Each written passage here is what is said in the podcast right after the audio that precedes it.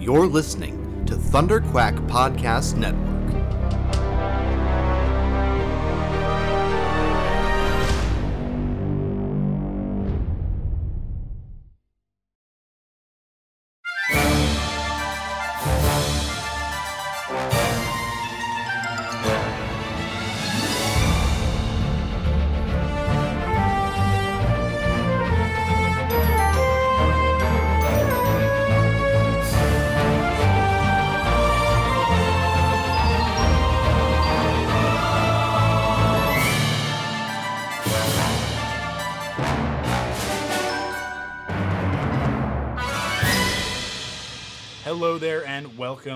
Back to Force Perspectives. It's been a minute. Uh, I am your host, Michael Cohen, uh, and I, I, I know, I know. Hey, everybody, listen. I know. I said I was to do weekly recaps of Willow, and uh, and I did do. What I did the first two episodes, right? But then I, then then I got sick, and then the holidays happened, and then the the series the season. I shouldn't say I don't want I don't want to say series. The season was done, and I and I was like, well, I'm not going to catch up now. Um, so I decided rather than you know have to listen to me talk for multiple hours about this show all by myself, that I would uh, I would I would call up uh, one of the smartest people that I know. Uh, especially when it comes to this sort of conversation, and that's that's our guest uh, Ty Black from Wit and Folly. Ty, welcome, welcome, welcome back. Have you been on for you? You were on Faster, More Intense, which is Yeah. what this show was before I rebranded it as Force Perspectives. Mhm. Were you on for? Did we do a Force Perspectives as well? No, you just did Perfect Ten. That was the last thing that we recorded. Yeah. Yes. So so welcome to Force Perspectives for the first time, but back to the it's it, it's the same podcast. Uh, but yeah, it's you. It's you and me chatting. yeah, yeah, I'm really, really happy to be back talking about again something that I love. Last time we talked, we talked about A Knight's Tale, and I feel like Yeah. there's something kind of funny that runs eh, like there's a thread of similarity between something like that and something like Willow. uh-huh. Um, so I love that we get to geek out about it together. Like we had a really good combo last time, so this is super fun. Super glad to be here. It's it's so funny because uh, like i i came to your content via star wars right uh Mhm. after the last jedi um with uh with with with a lot of your great content on um i think i think uh one of the first ones would have been like a, a lot of the kylo ren stuff when i was trying to to Right. to kind of grapple actually you know what i've i've traced this back because every time we talk about it i'm always trying to like trace back like because it's funny with youtube or podcasts it's like where did i what was the first thing that i saw from that creator right Mhm. and um and i'm pretty sure i had watched the force awakens movies with mikey i Mhm. and then that had like suggested one of your videos and so i watched Oh, one of your videos and then was like well this is fantastic and watched a whole a whole bunch more and then and then and then i i i accidentally became a reylo and when that happened that like put me back into into that sphere and and uh, and and now I've watched like all of all of your Reylo and and Kylo Ren you know like breakdowns and stuff like that multiple times because because uh, Mhm. I, I just feel like you have you have such a good handle on that stuff and on explaining Oh, it and Mhm. Uh, like I, I want to talk to you about Star Wars stuff at some point, and we will. but we just we just keep talking about other stuff right Yeah. now. So it's just it's so funny that that here we are again about to podcast, and Mhm. we're gonna we're gonna talk tangentially. I mean, like I'm sure that Star Wars is gonna come up in this conversation, but but Yeah. once again, um, yeah, we're we're gonna talk about Willow. Which is Oh yeah. which is so similar to a Knight's Tale, which is what we talked about back in the Yeah. fall uh, Yep. last year. Um, and yeah, that it, that is so funny that like one of these days, one of these days we'll we'll figure out talking about Star Wars, but it's okay because One of these days. this is you know what? Here's the thing, Mhm. Willow for me, I. I, I was thinking about this last night at midnight as I was waiting for the for the documentary to show up on Disney Plus, Right. and uh, and I was just thinking about like my my relationship to the franchise, and realizing I actually liked Willow before I liked Star Wars or Indiana Jones, which are sort of like like those are the three Lucasfilm yep. properties, right? And mm-hmm. I I yeah, Willow was a thing where like because I, I, didn't understand at the time, right? I was right. like seven or eight years old, uh, mm-hmm. maybe even younger, the first time that I ever saw Willow, mm-hmm. and I mm-hmm. never and and I don't I don't think that I ever watched through all the way through like from start to finish the mm-hmm. movie Willow until very recently when I made my wife watch it with me because we were sitting there watching it and I'm watching it from start to finish going like I don't remember half of these scenes because the the majority of my interaction with it was Saturday afternoon matinees, you yep. know, like on on I uh, uh, you know the Fox affiliate that we yep. got in Vancouver. Um, oh yeah, just Similar, seeing it in yeah. snippets, right? Like seeing like mm-hmm. catching catching this part of it, and then oh, I'm gonna go hang out with my friends, or I came in and you know here, we're just at the end of it, right? So exactly. Um, so like I remember the beginning pretty well. I mm-hmm. definitely mm-hmm. remember the Tir Asleen castle stuff. Mm-hmm. I remember the pigs scene because it terrified me as a kid. The trolls and the pigs terrified me so much to the point that when I was watching it, and this is we're talking about like a couple of weeks, like a few weeks ago, maybe maybe about a month ago now, watching yeah. it with Crystal. When those trolls show up in the movie, as bad as the effects are, like as dated as the effects are of them like crawling along the wall, there's mm-hmm. the one crawling on the wall and the one crawling underneath the bridge. Yeah. I had like I had like a like a literal visceral reaction that was like I was like like I shuddered and was like, "Oh, that's been in me since I was like seven years old, and it like it's they still actually like legit scare me, which is is such a funny thing to to because I haven't watched it in so long. Uh, yeah, but then the show's like re reawakening, unlocking all of this stuff, right? Mm-hmm. Um, definitely. So then to get this series, which yeah. like I remember when they announced it, I was like, "Oh, that's awesome! They're going to do a Willow series. I really hope they I hope they do it justice. Like I hope that I hope that this can be like a really cool thing. And then we started seeing stuff, and I was like, this this looks like a rad Dungeons and Dragons campaign. Like that's what yeah. like they look like a D and D party, mm-hmm. and I'm very interested to learn more about these characters. And then mm-hmm. for it to come out and to um to absolutely blow me away and exceed any expectations that I had for it mm-hmm. has just been like this ride has been ridiculous. Um, yeah, yeah, it definitely has been insane. And to go off of uh, like you know what you were saying about your experience with it, I, I mean, I had never seen Willow until. I mean, like I saw bits and pieces of it, like you said on t- television, mm-hmm. but I never, um, for some reason, I didn't I didn't gravitate towards it, and maybe just because I caught the weird parts and I just thought it was super strange. But I liked fantasy as a kid. I was I was probably just more of a like girls fantasy type of thing and Willow didn't seem like that to me visually. So it wasn't until uh, they announced that they were going to do the show and I was like, "Oh yeah, I've been meaning to watch that because because of the ties to Lucas and I've seen like Strange Magic, love mm-hmm. Strange Magic. I love Lucas. I like what he brings to the table and even though he does it in a way that might not always be perfect, I, I find that fascinating. And I'd always been meaning to watch Willow as a Star Wars fan. And they announced it, and my husband goes, Oh my God, I used to love that movie as a kid. He's mm-hmm. like, I used to. I used to watch it all the time. I rented it several times from the video store. He was like, I can't believe you haven't seen it. We have to watch it.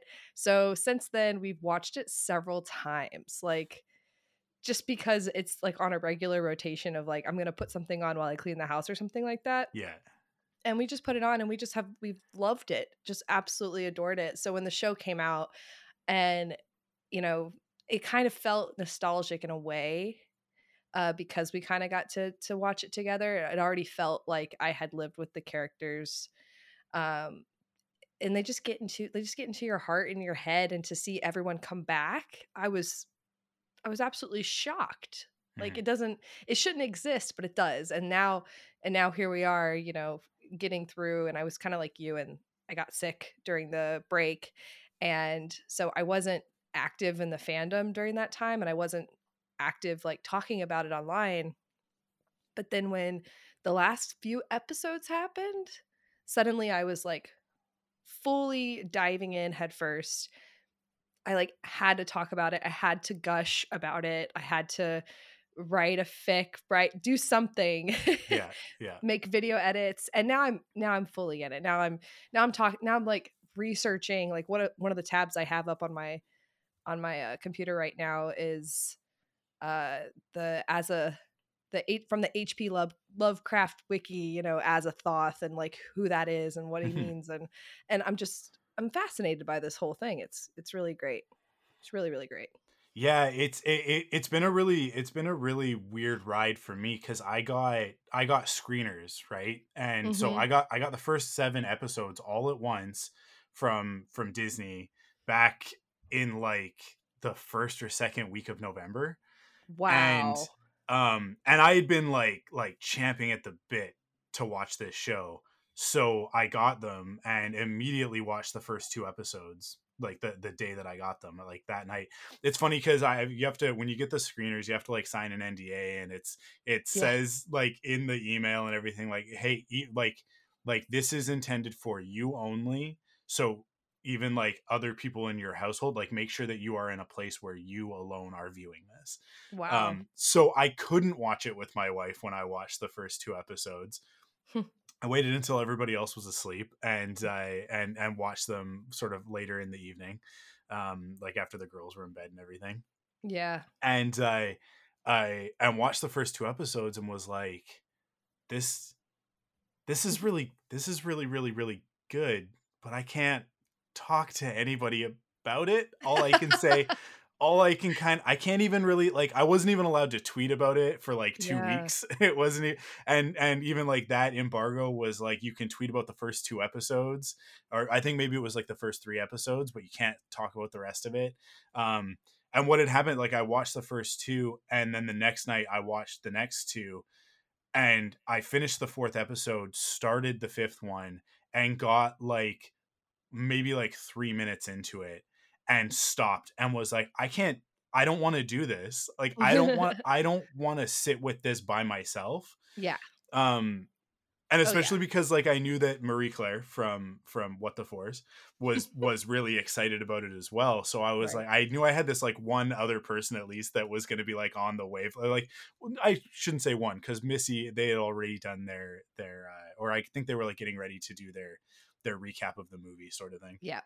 Yep. and we had yep. been talking about it. I was like, okay, so I know that there's going to be like, I'm not going to be totally alone, but I was expecting to be very like, like in the niche zone with this one of like nobody cares about Willow as much as I do. I know that it's fine. Um, But uh, certainly- not what happened at all. yeah, I was like, I was like, certainly like, like I have such a relationship with Warwick Davis because of all the Star Wars celebrations that I've been at and seen him on stage so many times. I was saying to my wife last night, it's like I because we're watching the second episode because now I'm Mhm. watching it through it with her. Um, right. we're watching the second episode and I'm like he when he when he does all of his stuff with the Nelwyns where he's like where he's the high Aldwin and he's like being very performative and it comes across as like very stilted and kind of weird which is his introduction in the show right Yeah. I I I it, it- like the first time I watched through it it was so I was like really is this so these are the choices that you're making and then going back and watching it the second time like oh no these were absolutely choices yeah. because he was he put on the same persona in those scenes that he does when he's hosting the celebration stage at Star Wars Celebration. Like it's a, it's a absolutely that's the same work and it's like like the sort of like wink at the camera like Mhm. like all these dummies up on stage aren't in on the joke but but the audience is sort of thing like Right. Right. so it like i ha- like i just like i have that connection to it to him to willow to all of this and i was like because i was in this vacuum i was like it really sucks that this show is so good and nobody is going to watch it Yeah. because there was no buzz there was nobody talking about it it just felt like it was in such a vacuum um, I did feel very similar to that in the first two episodes when the first two episodes came out, but I guess I was, but uh, like I said, I just wasn't quite plugged in. But it still Yeah. felt like it felt like you know it wasn't. It took a while for them to like show us what was actually going on. But then it what's funny is that so if you get to episode four, that's I think genu- like generally like where a lot of people got hooked. But it, it but then once you watch episode four and then go back and watch the first three, you go, oh my God, this thing is, this has been going on the whole time. Yeah. And so this is embedded in it and this is what's happening. And oh my goodness, where are they going to go with it? And it gets exciting. And I think a lot of people just weren't, they weren't really, really freaking out about it up until that point. Yeah. Yeah, it, it, it I I think I think the the key to it, and and I'll say at this point now we're about 14 minutes in, and I'll say at this point now, like this is going to be full spoilers. Like, don't yeah. if you haven't watched the series and you don't want to be spoiled, then then this is not going to be the conversation to listen to. I highly suggest go back, start watching it, listen to to the uh, following Willow What the Force episodes as you go. I I mm-hmm. and and I mean like binge it, but also listen to the podcast to that podcast because mm-hmm. uh, MC and Missy just like uh, that was the other part of it is that like once those episodes started coming out and mm-hmm. and MC and Missy started like like unearthing all of this stuff and again I had watched the first four episodes and they're mm-hmm. saying stuff in the first like that first one and two because because yeah. one and two came out together, right? So they're they're talking about episode one and two, and they're going like, well, I think maybe it's gonna go in this direction, and maybe it's gonna and Graydon and this he's like this dark prince thing, and I'm like, oh my god, you guys, oh mm-hmm. oh my god, and like I can go back to my my DMs with MC where mm-hmm. I'm like, I'm like, what can I say? To let them know that like I love what they're talking about. Don't stop, but I don't want to ruin it. Like I don't yeah. want to let them know that like you guys actually have already nailed this. Like you've already pegged this show. You know exactly where it's going. Um, well, and, that's what and, happens when you yeah. look at that stuff that they're looking at, right? Yeah. Like they're looking at, they're getting down to like the fairy tale basics and the themes. And like, as soon as you meet Graydon in the first episode, you go, okay, what's the purpose of this character? What's the point of this yeah. character? And rather than going online and being like, this character is pointless, I don't understand, they're like, no, wait, there's this whole, you know, there's all of this knowledge that we can tap into uh, in fairy tales and in other fantasy stories and in mythology where this is this is not actually him and this is a guise that he's wearing and yeah. it's a uniform it's a disguise for somebody else that he has to figure out who to be and like all of that all of that's right there it's all there from the beginning and i think yeah. i know that um you probably wanted to say some more and and I apologize, but I did no, want no, to go. mention that I think one of the things you wanted to talk about, you know, you wanted to specifically talk about like the costumes. Yeah. And what's fun about that is that we can have that exact same discussion. We can talk about all of these things, but if, when we tether it, we can tether it just to the costumes and mm-hmm. still, mm-hmm. you know, and still kind of explore the myth and the fairy tale and all of that just just by looking at the costumes. Yeah. yeah. Well, I'll, I'll say like the one thing that mm-hmm. separates Willow from a lot of the other content that's coming out right now and especially to not to like throw shade at Star Wars necessarily, but just to sort of point out why I think some people are having a hard time connecting with certain Star Wars stories that are coming out right now, as mm-hmm. opposed to the way that people are like, because the people that are in on this show are all in. Like I haven't yeah. I've I have only had people and I don't want to say it's polarizing because I the people that aren't into it, I don't think that they're walking away going like I hate this, it's terrible, it's garbage.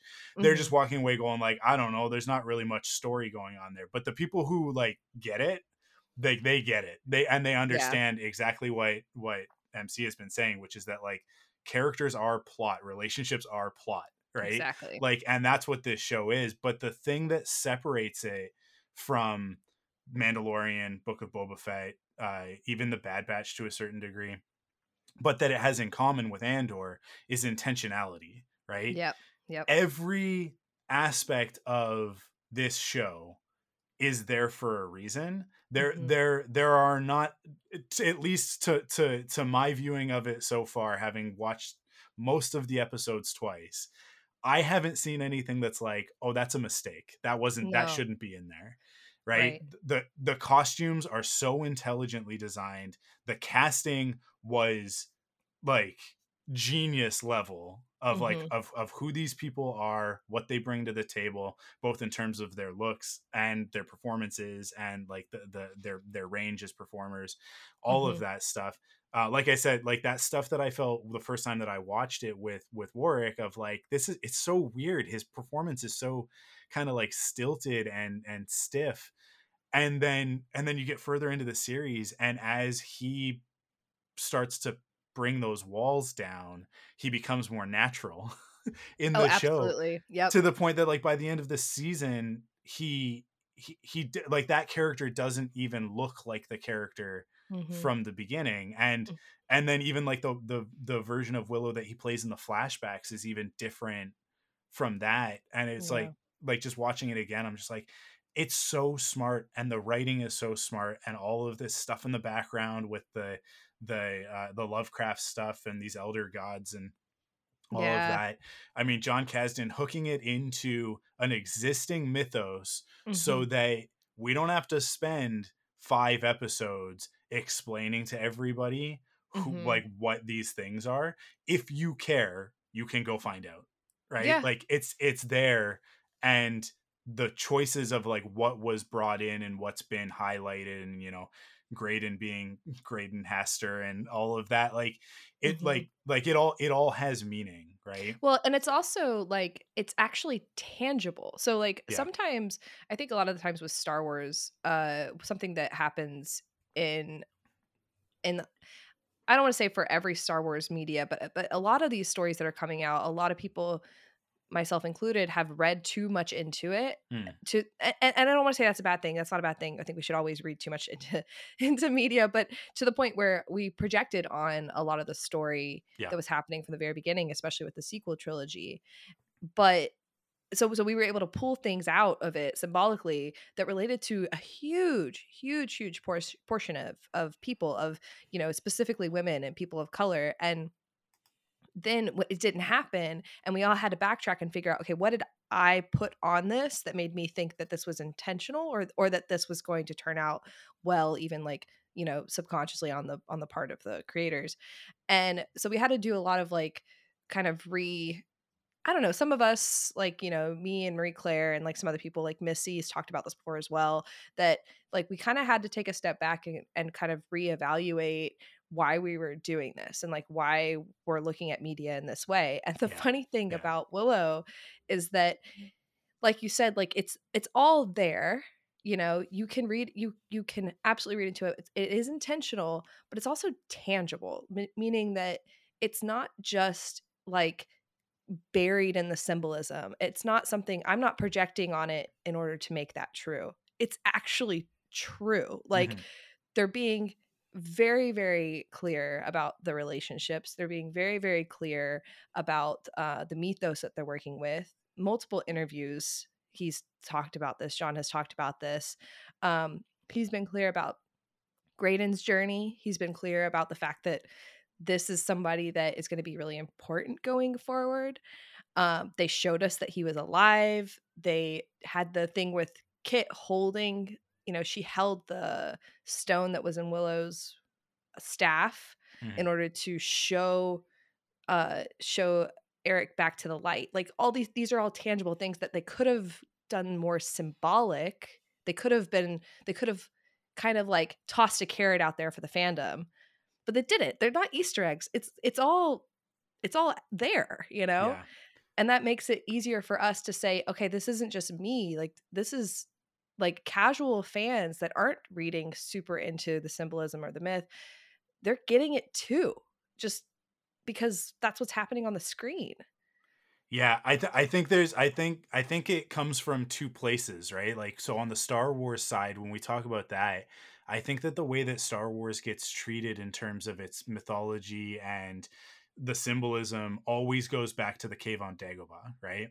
Right. like that is i think that because because in the first movie the first movie is very earnest and it's very straightforward and it's very objective a new Right. hope is like it is what it is everything's on the surface obi-wan mm-hmm. explains what the force is he explains you know like the only thing that's kind of like a little bit mysterious about that first movie is when he starts talking to luke after he's dead right but but we also understand immediately that he's speaking from beyond he, he said i'd Right. become more powerful than you could possibly imagine that's what he was talking about Yeah.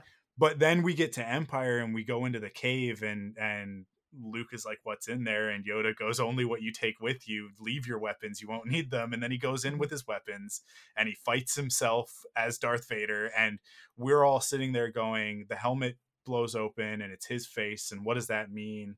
And you know, like it means a bunch of stuff. It means a Yeah. whole lot of things. It's all Yeah. of the symbolism of the entire original trilogy wrapped into one scene hmm and it takes decades to unpack and we're always finding new stuff and that's one of the fun things about star wars i actually Right. think like the way that george uh, lawrence kasdan uh, and irvin kershner sort of as those those three people who put that together hmm i think that they did that really well hmm but a lot of people who come along afterwards try and replicate it with Mhm. their own ambiguous cave on Dagobah.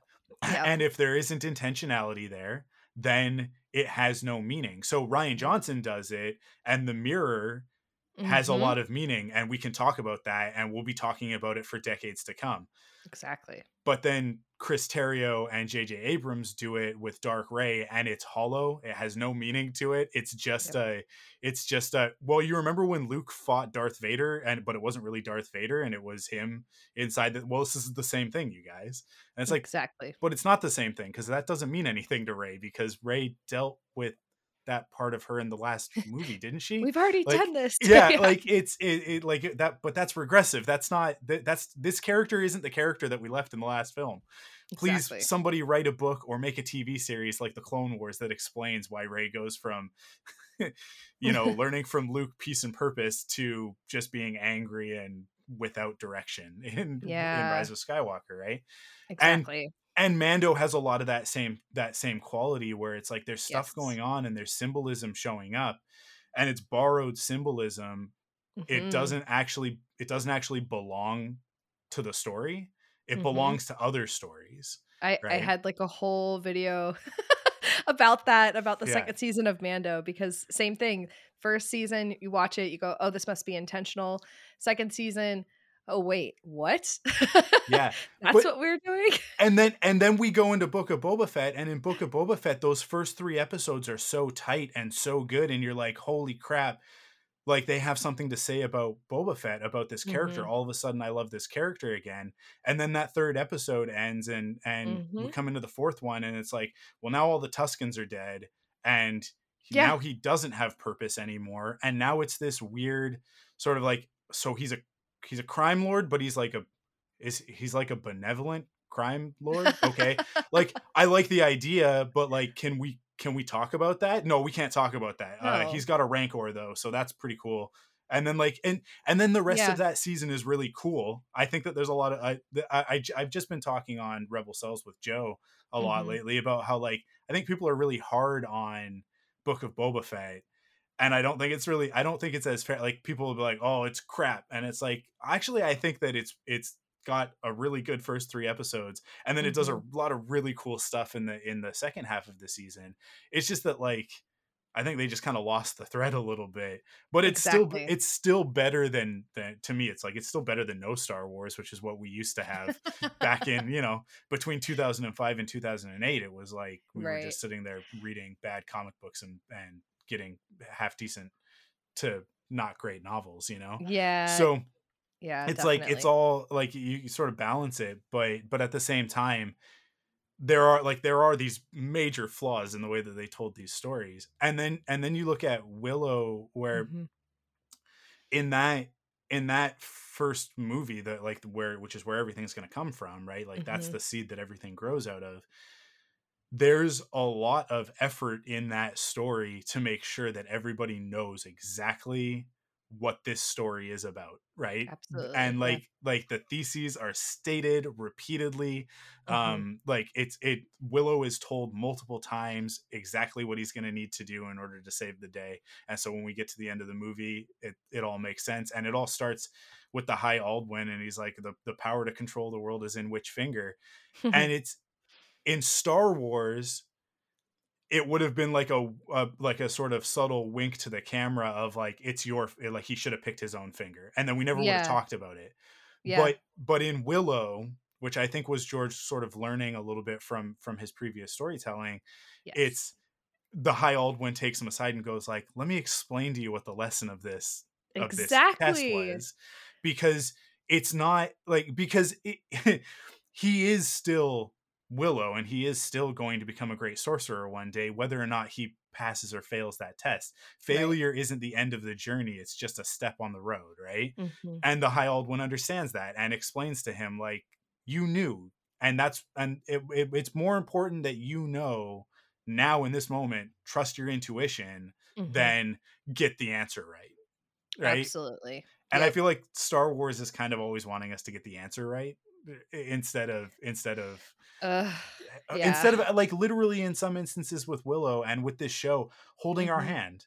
And that's Yeah. okay. It's okay. Not everything needs to be a mystery box. There are no mystery boxes in this show which i absolutely adore about it. Like it it, it it's it's like a it's like a box of cereal from the 90s it's like everything that it says on the box is inside the box including the prize. Like you know exactly what it is uh, whereas like everything nowadays like if you if jj abrams made a box of cereal it would be like it would just be a big question mark and you'd open it and it would be a bunch of like metal shards and you'd be like i thought i was buying a box of cereal and he was like yeah that's what i wanted you to think and it's like okay you know That's it's like like him and M Night. Shyamalan just like that's their whole that's, that's their, and thing. and it's not just them I, like Christopher Nolan who's an incredible filmmaker yeah, right? Yeah. Who knows his craft so well, relies Mm-hmm. on this stupid cheap gimmick way too much. Well, I call it. I I like to say it's when a creator wants to fool their audience, Mhm. right? They they get their kicks off of like fooling the audience. This happens a lot in television now too, not just in like you know with obviously it happens with these big budget films, but it's also happening in television, which is why everyone has such hesitancy in getting passionate about Yeah. these these new stories or these stories that you know are coming back even back around. It's like well they're if they're they're going to try to fool me. They're going to try to tell me that i'm watching something and they're going to turn around and be like ah ha ha you know this is actually not that kind of story. It's actually this. Yeah. and and and people are just sick of it. Well, like so the, the, that's- the- yeah, the closest thing in this show to a mystery box is like the the whole drama around the Kymerian Cuirass, right? Like there's a little bit of like a when it first starts getting talked about, and then we get the flashback, and Boorman's telling the story, and it's like like but but like they do such a smart thing, which is that as he's being Captain Exposition, he gets Mhm. interrupted, and then he makes the comments of like, "You got nobody has patience for an epic tale these days, right?" like and and it's like like that's in there to tell us that like look listen that's it's actually not that important and then exactly by the Mhm. time that he gets it he, he and Allagash are fighting over the Cuirass and he gets it and he Mhm. puts it on and then everybody's like why haven't you activated it Mhm. right and in the show the characters are like i don't understand this is what you've been after you've got the lux you've got the Cuirass why aren't you using it? And boorman's like oh no you got to wait for the right moment. It's got to be the th-. and he's telling us the audience two things. A this isn't the time that we're going to use this. You guys know that this is a season finale thing. Like come on. Right. we all know this.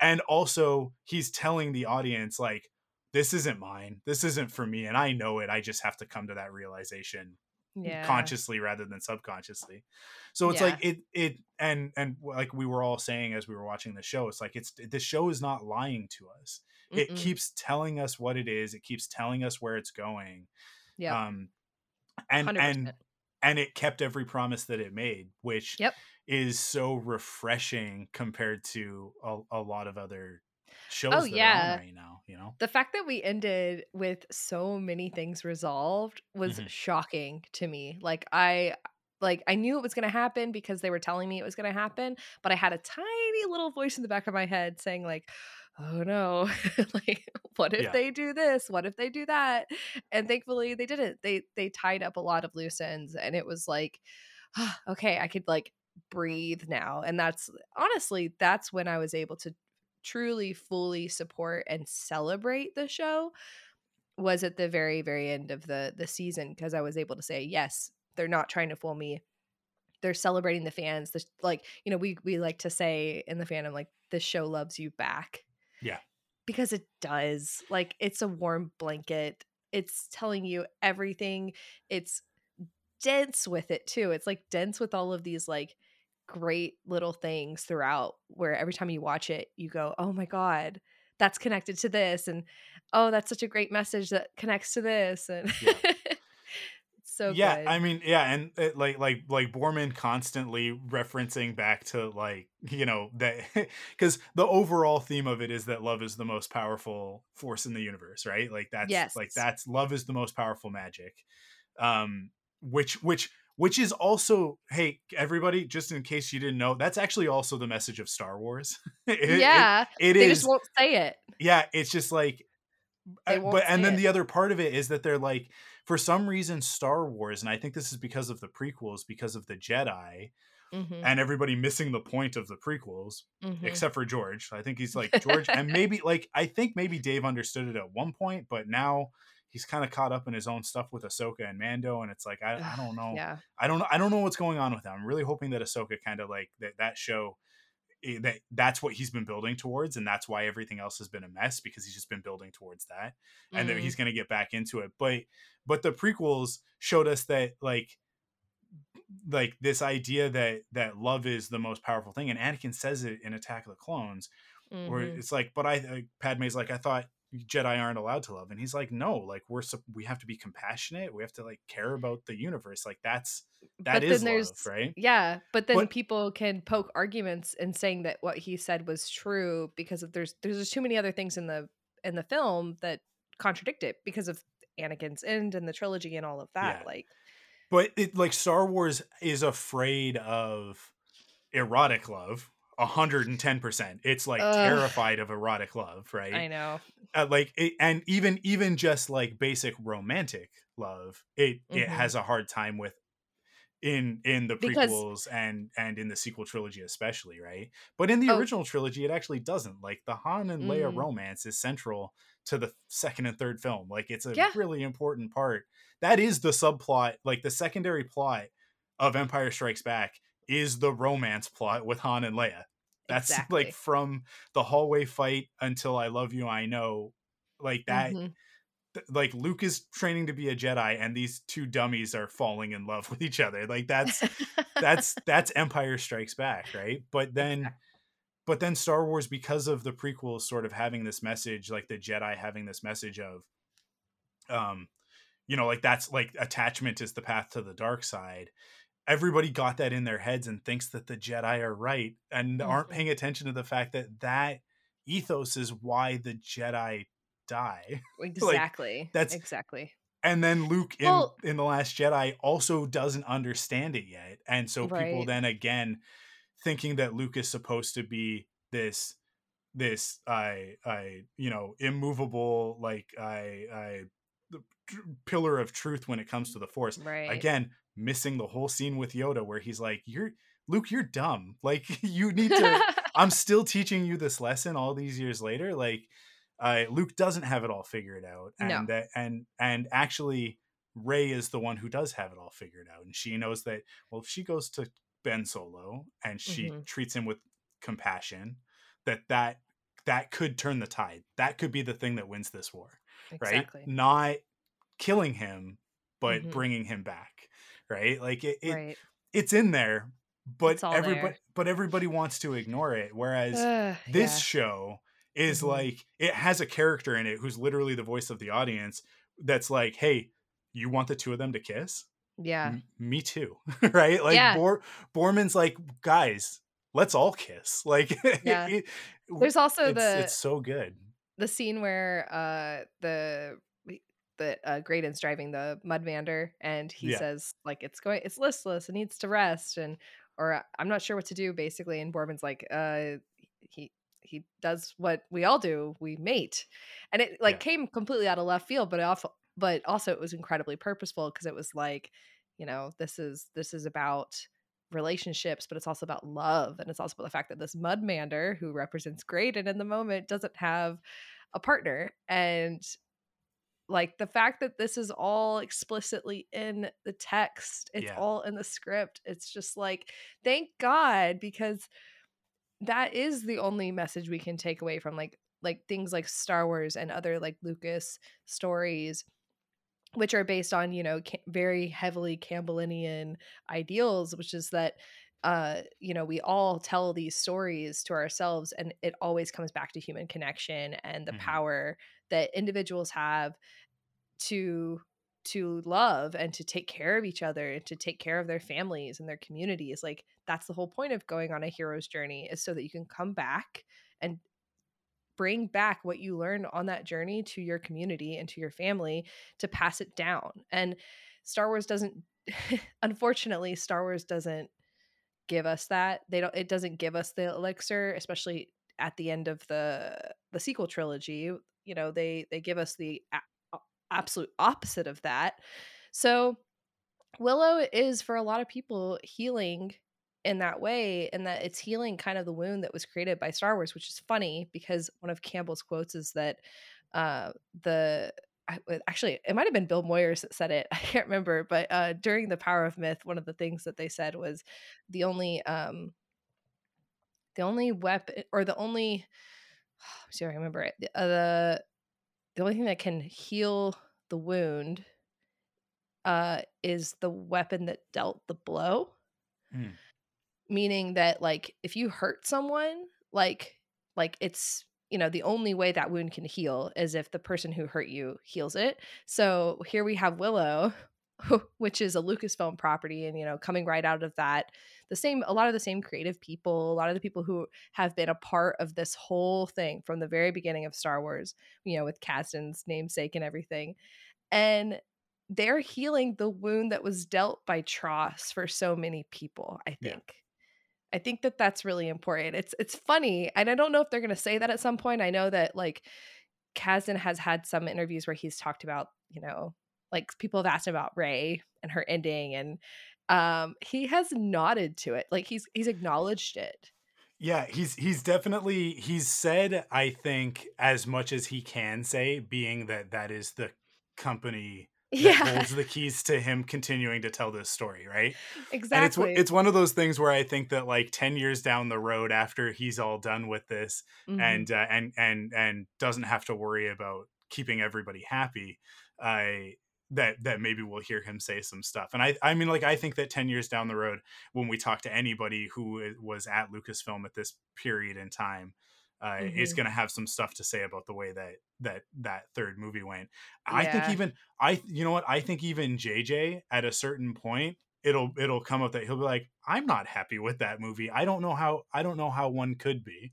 But mm-hmm. at a mm-hmm. certain point like like you have to you have to sell the movie you have to go out there you have to say it's going to be fun right like yeah. you have to say these things because it's your job you it's a mm-hmm. it's a mm-hmm. commodity and it's got to be sold in order to keep the machine running and unfortunately with star wars that machine is massive and it mm-hmm. requires a lot of fuel it requires a lot of energy mm-hmm. um, you have to mine a lot of kyber crystals in order to keep that death star going exactly. and and that means that you know we got to put Grogu back in the stupid baby carriage oh, because God. that's what's on the t-shirts, you guys.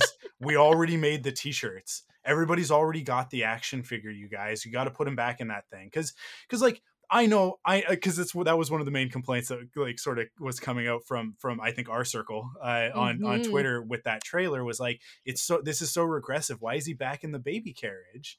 Right? Yep. We saw him flipping around and jumping in Book of Boba Fett, and now we're putting him back in that thing. It's like, well, there's a technical limitation here that we also have to consider of like it's hard to move the puppet. It costs a lot of money to move the puppet. Now. Mm-hmm they should have aged up. They should have, there should be a time jump between season two of Mando and season three of Mando. That's the way that that story should be told.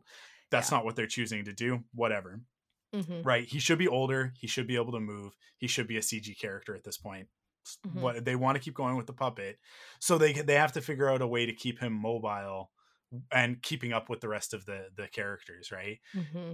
but instead of doing something progressive and giving him i i was making the joke i think on rebel cells with joe i don't remember if it was when we were recording or afterwards but i was like give him a hoverboard like give him something cool like give him like a little like kit cloud kicker TaleSpin little hoverboard that he floats around on yoda yeah. had had his little chair that he would sit cross-legged in for some scenes in attack of the clones right like mm-hmm. like we actually have other solutions for this already but but because there's iconography and when I say iconography, I don't mean in like the mythic sense. I mean like literally there are icons that they Mhm. want to slap on lunchboxes and that, that are all over Disney and all of that sort of thing. You know, like w- w- so he's gonna be in the bag, he's gonna be in like the shoulder bag, and he's gonna be in the pram. That's the way that it's gonna be, right? Right. and they're going to keep doing that until they get to a point with that character where they feel like he's he's actually progressed far like the story has progressed far enough that he doesn't have to to to keep sticking with that right Yeah. it'll be when he gets a lightsaber when he gets a lightsaber which will be at some point that'll be more iconic than him being in the egg and Yeah. and and they'll move on from it but but that's how Star Wars works, right? We got to put Kylo Ren back in the mask because the mask sells toys. Exactly. So the third movie happens, we got to put him back in that thing. And then I think with Willow, Jon Kasdan's over here going like, "Can I play with these toys that nobody else wants?" like like there's this box over in the corner of Lucasfilm that it's like, "Yeah, you guys have got like Mangold's over there making an Indiana Jones movie. Mhm. Okay, that's going to be really really good. That's going to be a really good Indiana Jones movie. You guys are obviously putting a lot of eggs in that basket and you've you've you've actually you've actually put most of the eggs over here with these Star Wars things with these action figures over here. But Yeah. like nobody cares about this thing that's been shoved in the corner that's been collecting dust for 30 years. Mhm. Can I play with those? And Yeah. and Kathleen Kennedy is like yeah, sure, right? Whatever. whatever. You're you're you're Larry's kid. Go play with whatever you want to play. You can touch whatever you want. right? Right? Right. And so because of that, it's the the whole nepo baby thing has been going around and I'm like, look, listen, Don't care.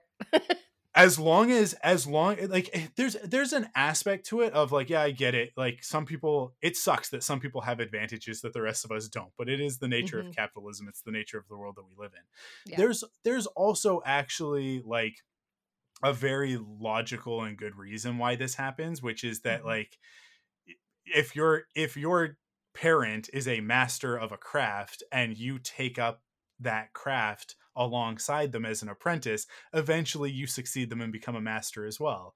And that doesn't always happen. Sometimes you end up with max landis right? And Mhm. like it, yeah absolutely he's learned a lot of stuff from his dad. He also learned a lot of bad stuff from his dad apparently because the two of them are pretty problematic individuals.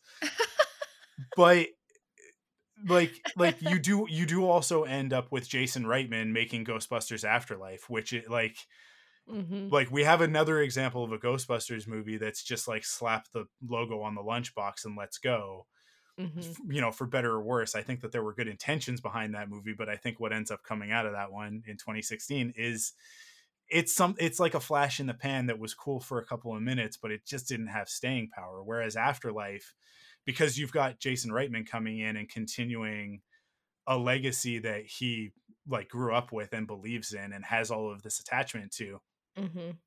he makes a story that's actually worth a damn. It's again, it, it has intentionality behind it. There's a purpose to that story. Right. Um, and then and now we've got we've got Jon Kasdan coming in and sort of picking up the mantle of his father and going like, I can tell mythic stories too. I've been paying a lot of attention. yeah. Um, and and yeah, and and we end up with Willow, which is just like everything I think that uh Star Wars Lucas like George Lucas aficionados uh, Mhm. have been asking for literally from Star Wars right. for the last 10 years of like Right. can, is this can we get some of this and and we got a piece of it rian johnson was like i'm going to do everything that i can to study how george lucas made these movies and and why they are as important as they are and i think that's why the last jedi ends up being what it is we've also Yeah. got solo which is lawrence kasdan and jon kasdan working together to tell a star wars story which is Mhm. my favorite Star Wars movie because it like it is like it's so um unapologetically Star Wars, which a lot of Star Wars nowadays is like "Oh, sorry guys, I know that we're Star Andor is very apologetically Star Wars. It's like I know we got to have some aliens in the background.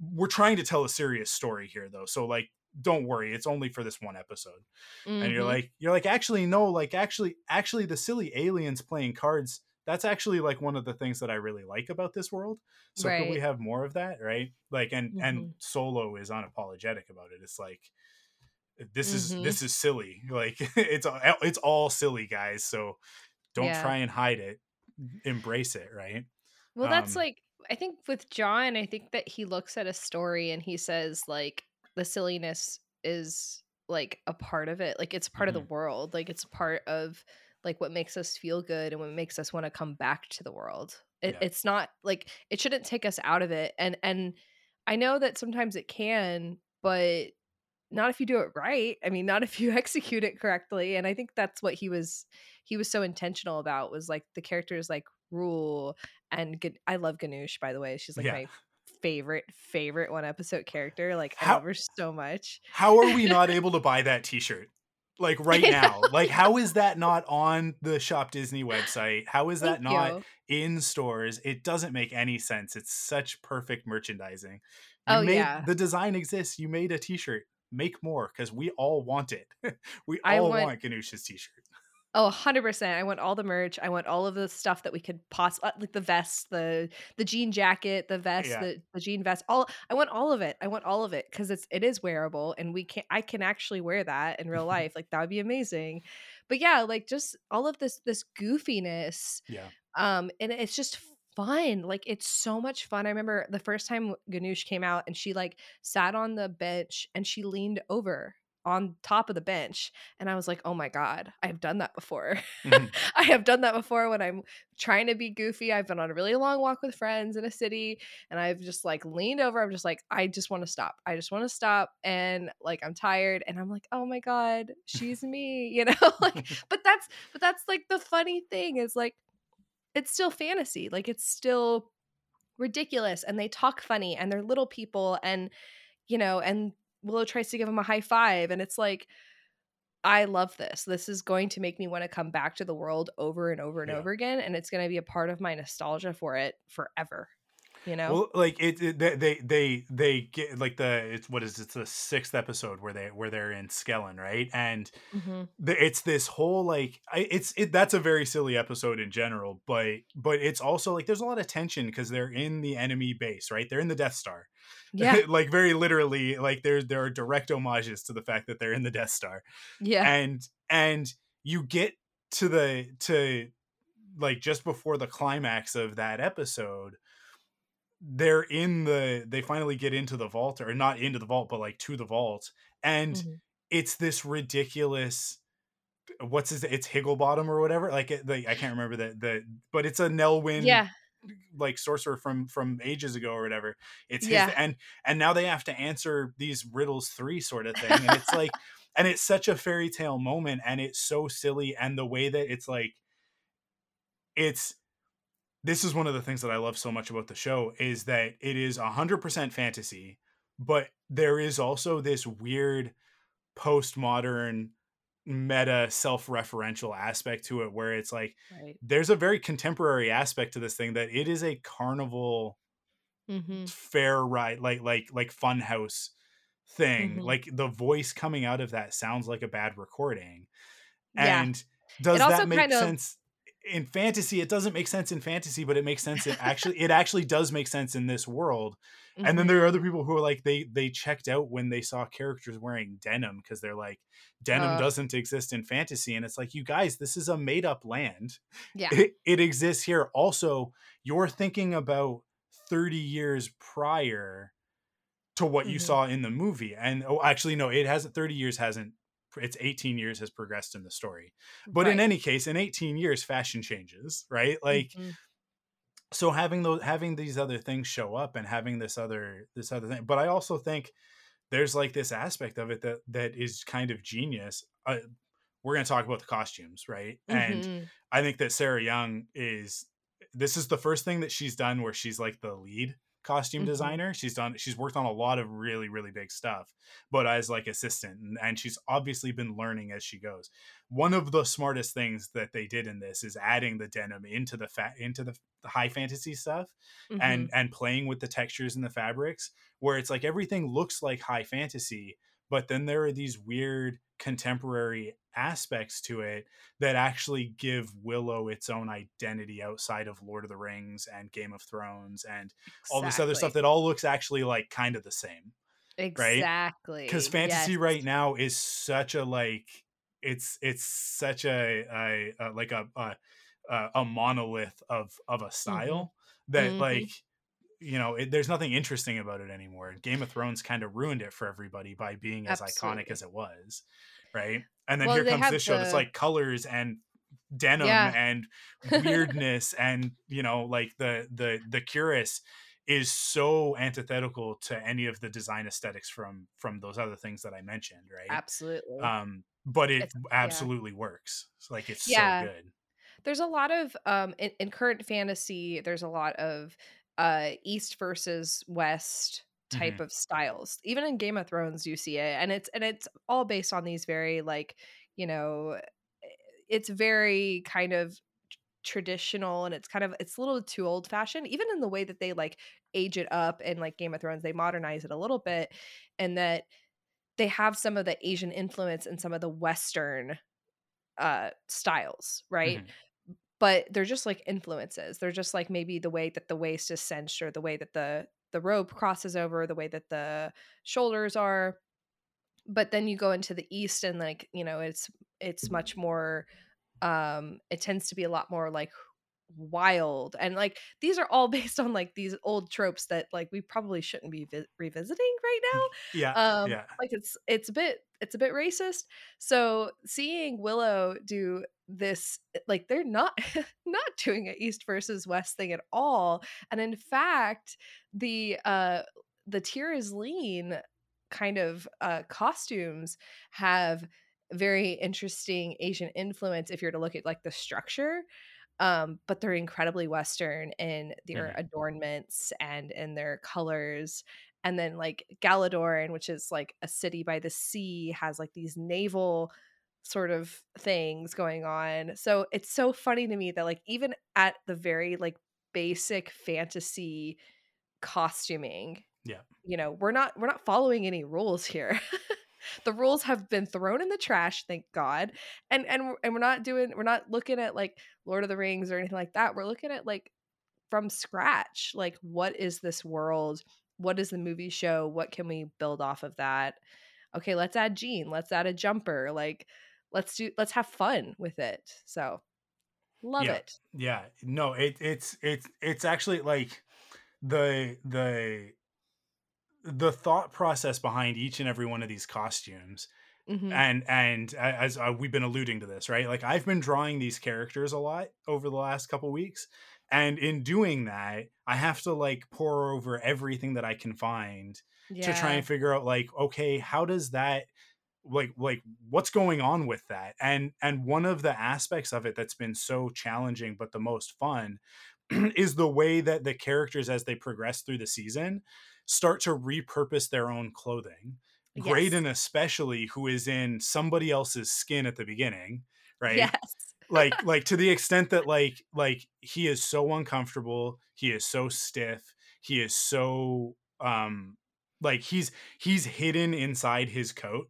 and that coat's beautiful like that coat is one of the most amazing pieces of costuming in the entire Yeah. series it's such a beautiful coat but he doesn't wear it it wears Mhm. him like like it, and he's just he's like a mannequin that it sits on in order to be majestic Yep. and the, the coat has more power than he does at that point in time hmm and then as the season goes on you see him he loses the coat he's actually got like he has like four layers on at the beginning Yes, I had the same note. He has layers. yeah and and and they they come away and and it's funny uh, in the second episode he's basically in in the the pants and the and the shirt and it's like he it's all black which we Mhm. we're trying it, they're trying to be like he's a bad guy you guys he's all he's in all black but then he's Mhm. acting like such a sweet person so you're like this does this there's a conflict here with his costume Yes. and his personality what's going on and it makes you really curious to see where this is going to go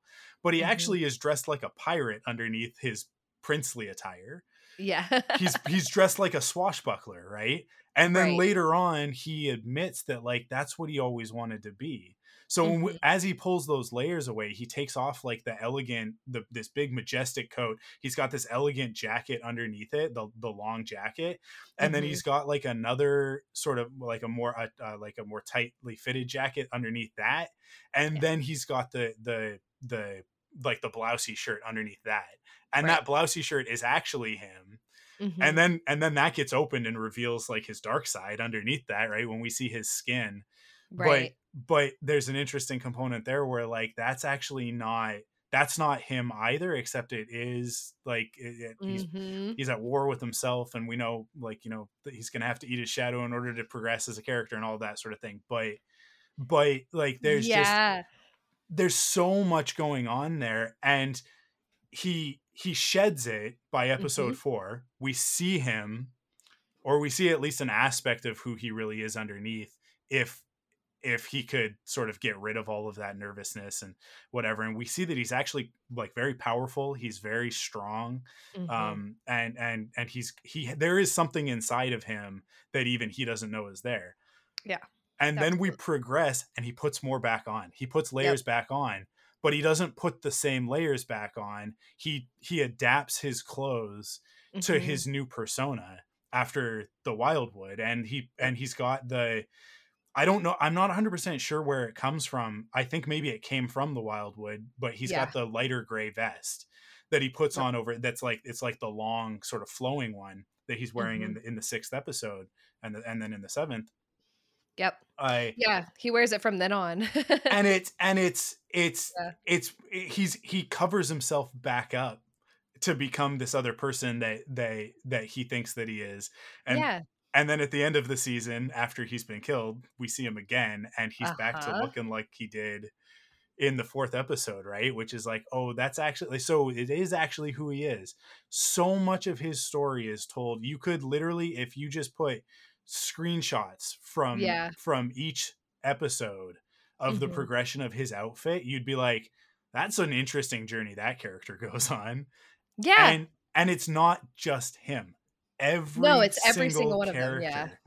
right yeah. when- I want to. Yeah. Let me. Yeah. so go, ahead add- go ahead go ahead I wanted in, to add some in. of that. Yeah. So like, so the cross. So obviously, I had the exact same, exact same commentary as you did uh, about grades, like layers and stuff like that. I, Yeah. But I did want to mention that the striped shirt is really interesting because it is more of like a seaman's type of shirt. Like it's like Yeah. it's a person who works on a boat, right? Yeah. It's like more of a deckhand um from what we've seen you know in like fantasy and that kind of that kind of um world in fiction and and it's but it's dark like you said it is dark i think it's in the bluish realm but it's still very dark so it looks black but it's like this na- these navy stripes um so it is very piratey and and but like and to remember like Galladoorn does come from a, a town or the a palace by the sea kind of thing so he has that connection to like water and ships Mhm. and sailing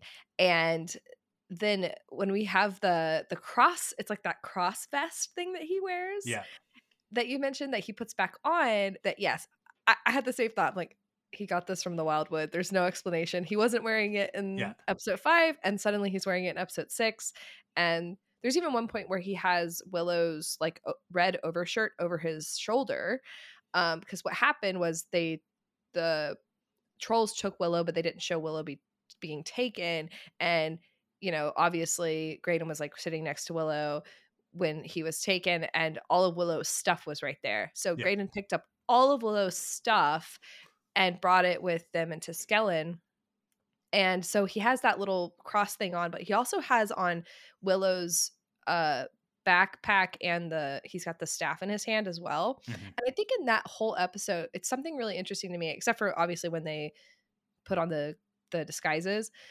He looks like a wizard apprentice Yeah. like he looks like he's under the tutelage now of willow which works with the conversation that they had in like wildwood where he's like i want more of you like time with you and all that.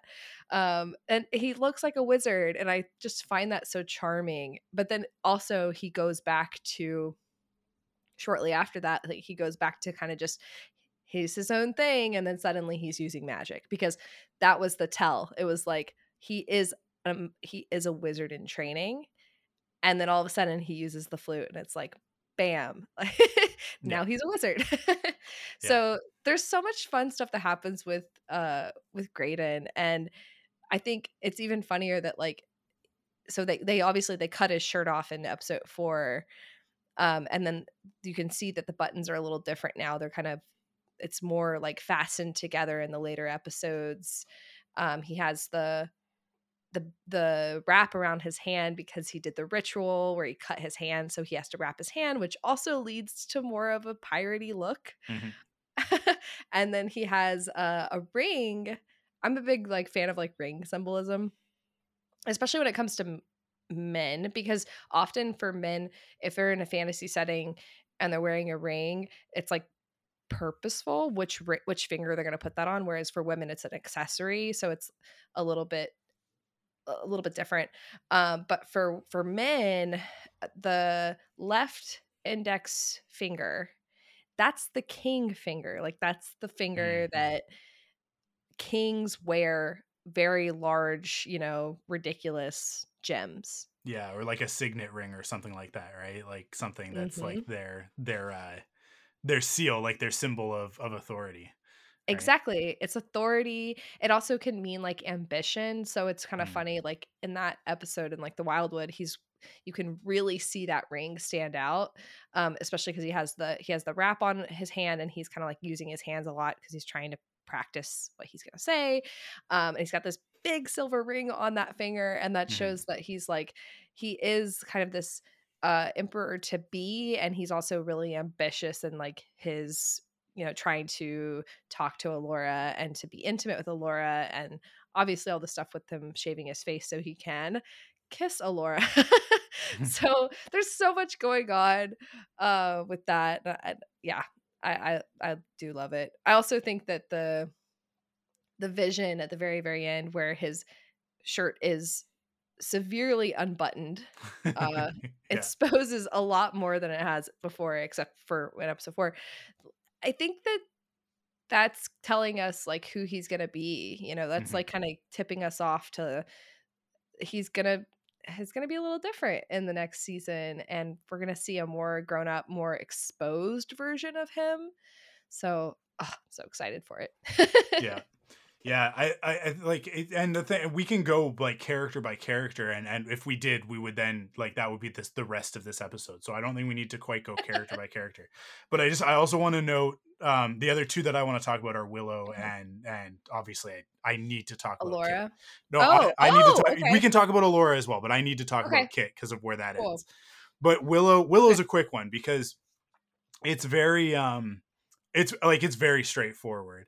When we first see him he's got eh, he, i'm not in the flashbacks but like in when we first meet him at the very end of the first episode he's got sort of all of these extra adornments right? He's the high aldwin so he's got his high aldwin stuff. And then he puts on even more to like do the ceremony and stuff. And it's all it's cheesy and it's too much and it all feels uncomfortable right? Because yeah. he's he isn't the high Aldwin. Like he says he's the high Aldwin. He is like in terms of status and everything within the the Nelwyn village, but that's not actually who he is because he's denying who he is because of what Sorsha said to him. Right? Right, Because right. she told him you're you're never going to be a great sorcerer and her saying that to him cut deeper than anybody else would have right? And so he goes Mhm. back and he and then that doubt is always there. It's always there. Right. And so when they go out on the adventure all of a sudden he shows up as they're about to leave with the wagon and and he's having his conversation with with mims and and she's sort of like she's sort of like buttoning him up right? And he's got he has like so many layers on mhm. and it's all of this stuff hiding who Willow actually is. It's all this stuff that he doesn't actually need, right? Um, he's got the backpack full of stuff. It's got a flamethrower, which we'll find out later. Later, for some reason, uh, he's got like the the leather armor. Like it, it, it, it. It's funny. One of the things about Willow about the movie that I appreciate so much is that the Nelwyn have a complete and fully functioning society outside of the Daikini, right? Mhm. They have their own, like they've got farmers, they've got uh, uh, like a, a, a like a theocratic uh, uh, government system because the High Aldwin is a is a a, a, Like a priest of sorts, right? yeah, A religious figure. Um, and they also have warriors, and their warriors are badasses. It doesn't matter that they're little people, right? Mhm. Like, which is I think like our our sort of negative associations and stuff like that, like our our own um, like like prejudices and that sort of thing in our world.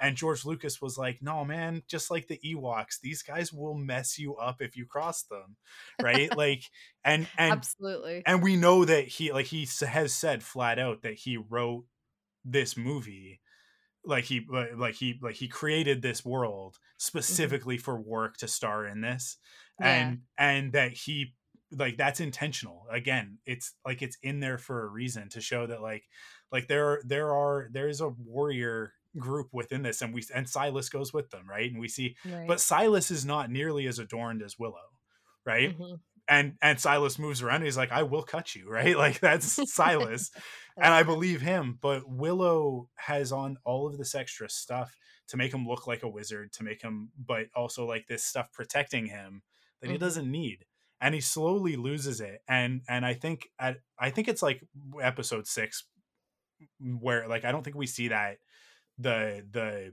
the leather thing. the leather yeah like the Yeah. stamped leather armor i don't think we see it again after that um Yeah. we certainly don't see it in the last two episodes Mhm. I I and especially like by the when he finally shows up in the finale to really to be the sorcerer that Raziel told him that he was, right? Mhm. And he believes in himself again. Um he has none of that. He is it's like he's very simply it's Willow and he's got the staff and he looks an awful lot more like he does at the end of the movie than Yeah. than he has throughout the entire series. Um Yeah. which I think was again 100% on purpose, right? yeah I- to to go off of that too like it's i mean to your point like the whole the, all the journeys of every single one of these characters is like them experiencing like a nakedness Mm. uh and, and that's and that's an important word because i mean yeah it's like you know being honest with yourself and being you know trying to figure out who you are and like being reborn like all of that that's all in that but truly they are taking off parts of themselves Mhm. and they're finding bits of their environment that they love that they like they they're passionate about and they're putting that back on and that happens with every single one of them and i think you know obviously what that's symbolic of is that you know we're integrating right? The it's like you know very jungian type of thing like Mhm. where you try to find your you have to deconstruct it first. You have to deconstruct. You have to figure out what is my shadow and like what is my ego and what is this what is that? Um what are all these bits of myself that i haven't really explored?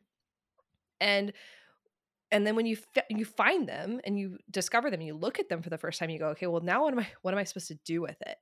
And something that i think you know i've always come back to and i made a video about it uh, regarding kylo ren specifically is that you have to eat it you know and it's a, eating your shadow eating the parts of yourself that you don't find appealing or the Mhm. parts of yourself that you might not necessarily understand if you eat that and obviously that's figurative but but you know take it take it however you would like to interpret it i think it's a great way to say it because it's saying that it's always going to be a part of you and if you if you're able to eat it then you're able to integrate it into yourself and it's a healthy way to move forward yeah. If you understand it because it's always going to be a part of you and that's what they're doing with their costumes like i mean that's what they're doing regardless like they do it in other ways uh, they do it in ways that are very tangible very explicit in the text but the costumes are showing us that they're doing it Yeah. that's pretty cool Yeah, there's al- there's also an element where like at the, in the first episode when they all set out, Mhm. everybody has an eh, they're all very clean and and so the colors are all they're all um, wearing they're all uniforms distinct, right? yep. So like Boorman is very brown from head to toe, even though he's got other Mhm. colors mixed in there. He's very brown. It's all about his leathers and Yep. everything like that. He's got this this heavy armor on, um, and and it, it, like that's his look. And and Jade is sort of maroon and gray. She's got a very Mhm. cl- it's it's the color palette really accentuates with her hair. Like she's very like red, right? yes And then Kit is black. She looks she looks like Madmartigan, which is Yeah. obvious. So purposeful. Um Elora is this I mean we don't even know that she's Elora yet. Dove is Mm-hmm. is this bright green and purple, which is a which is actually like in terms of color theory and character design, it's actually antithetical, which is which is an interesting uh, Mhm. uh, aspect because those colors traditionally we associate with villains it's it, it- Mhm. it's a, it's a really interesting choice to put her in those colors and i i if i could ask them one question about that character i'd be like why did you guys go with purple and green because Mhm. they're they're opposite ends of the color wheel Mhm. so they're high high contrast um and they're the opposite end of the spectrum from uh from what we usually see with with our heroes uh, Right. which is like red blue yellow with the primary colors Right. and like when we we you'll notice look at supervillains in comic books because you're working with with base colors back It's in usually the, purple in the and 60s green. Yeah. purple green and orange are villain colors red Mhm. blue and yellow are hero colors right so it was, Right. I, I was like that it's really interesting that they chose to do that by the end of the season everybody is more muted their colors have all kind of bled together Mm-hmm. they've they aspects of each other's outfits have made it into each other like not not literally like you know i took a piece of your clothes you took a piece of mine but Mhm. like but style choices and everything everything kind of ends up being very similar by the Mhm. end of it and then there's even the gag in the in the finale episode with boorman where he's like we need to all cover ourselves with dust right Yeah. we need to and and like that's like we, we're a unit like we gotta we gotta all camouflage together um we all have to be the same and when they get to the final fight like everybody kind of looks the same Yeah. and when they walk out together it's like they they don't look like a group of like they don't look like a, a, a like this disparate group of individuals they look like a family Right. Which is- i just like they did it they did it so so well They did. I think I think Elora's costume is really interesting in that, like the points that you brought up, because I think gen- genuinely what where I think that they went with this, I think what the intentionality was was that um they uh, purple's hidden hidden royalty right purple's Hmm. royalty uh obviously it's the, the it comes from her uniform as being a kitchen maid so not only is she is that a part of her that's dove and brunhild it's also hidden royalty. So Yeah. you have that aspect. But then you have the green which is the idea that she's actually i mean first of all that's probably the only appropriate piece of clothing that she owns. Um but that's it's probably the only thing that she owns that's actually going to keep her warm. Yeah. But it is green and it's like you know that that calls to the fact that she is kind of this she's a part of nature she's a part of her environment she's a part of her Mhm. surroundings um but it's the most interesting thing to me about Elora's outfit. Well, okay, sorry. It's not just one thing, it's two things. I apologize.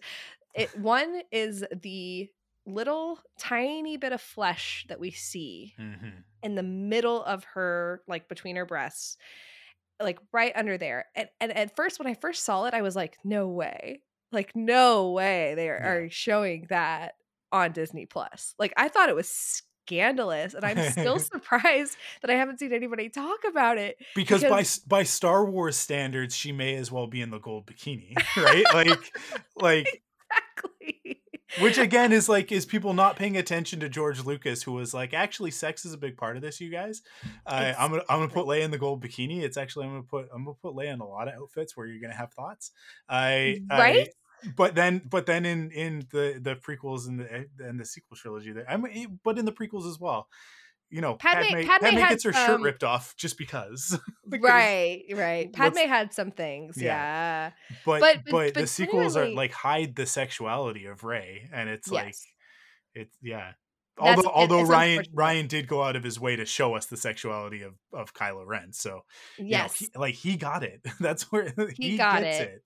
He Ugh. he definitely he knew that Rey wasn't there yet, so he didn't Yeah. give us that. Which I, again, that was the problem with the third film. But but I but I love that this embracing of our sexuality and not only sexuality, but just generally like bodies, like Yeah. an embracing of our bodies as like things that maybe don't necessarily need to be sexualized, but need to be seen as like you know we can see it we can see it and we can Yeah. take like s- symbolism with with bodies and like the mythology around like what that is and what it means for different people like there's so much there to explore that so much fantasy just doesn't we just don't do it because there's too many perspectives and there's too many people that are you know going to have opinions about it so people just don't go there and it's like well Mhm. no all of this is in our traditions and we can we can put it on the screen and we can put it in our stories and still have people who say yes i i relate to that i relate to that or i like i can see myself in her because she's a little bit more exposed Yeah. because she's a little bit more vulnerable you know Yeah. So again, again, I when I was drawing Elora and thinking about that design choice and how much because if you if you watch the time lapse, you can't in the 30 second one you can't really see it. I have a longer one that's over 3 minutes that where you can see me like moving that around because I I I I draw it and then I'm like I don't know if that's in the right spot and I and so like, what you can't see in the time lapse is me looking at reference on other screens, right? and I'm like going back and forth and I'm trying to pinpoint like where how much of like her breast does it actually show? right. Where is it exactly on her outfit? And you see me like at a certain point I grab it and I pull it down a lot further lower than Yeah. than I had ori- originally drawn it because I had originally drawn it I think in a more like sexually explicit place like sort of more in the middle like, like, cle- between- more cleavage yeah, yeah, thinking thinking that that's kind of what it was and then it's like actually it's like not so it's actually like right over like her solar plexus right which is a chakra, right? I don't know the chakras well enough to know which chakra that, but that I like. I think that is that's the heart chakra, right? Like, yeah i think so. so, it's it's interesting that like that's the part of her body. Like, obviously, her whole like upper chest is exposed as well. Her whole clavicle and everything is exposed. right But then to to go out of their way to be like almost like a like this is gonna sound funny, almost like a Care Bear, right? Like how Care Bears have their symbol right on their stomach, right over their right over their heart, right? right And and their symbols are what you know. It's how we know which ones they are, right? Other than their Yeah. colors, but but like it- like they'd actually mean something about them. And it's funny that like she is. Elora Danan, she is the light. She's the Empress of Light, and her solar plexus is is exposed. Um, Mhm.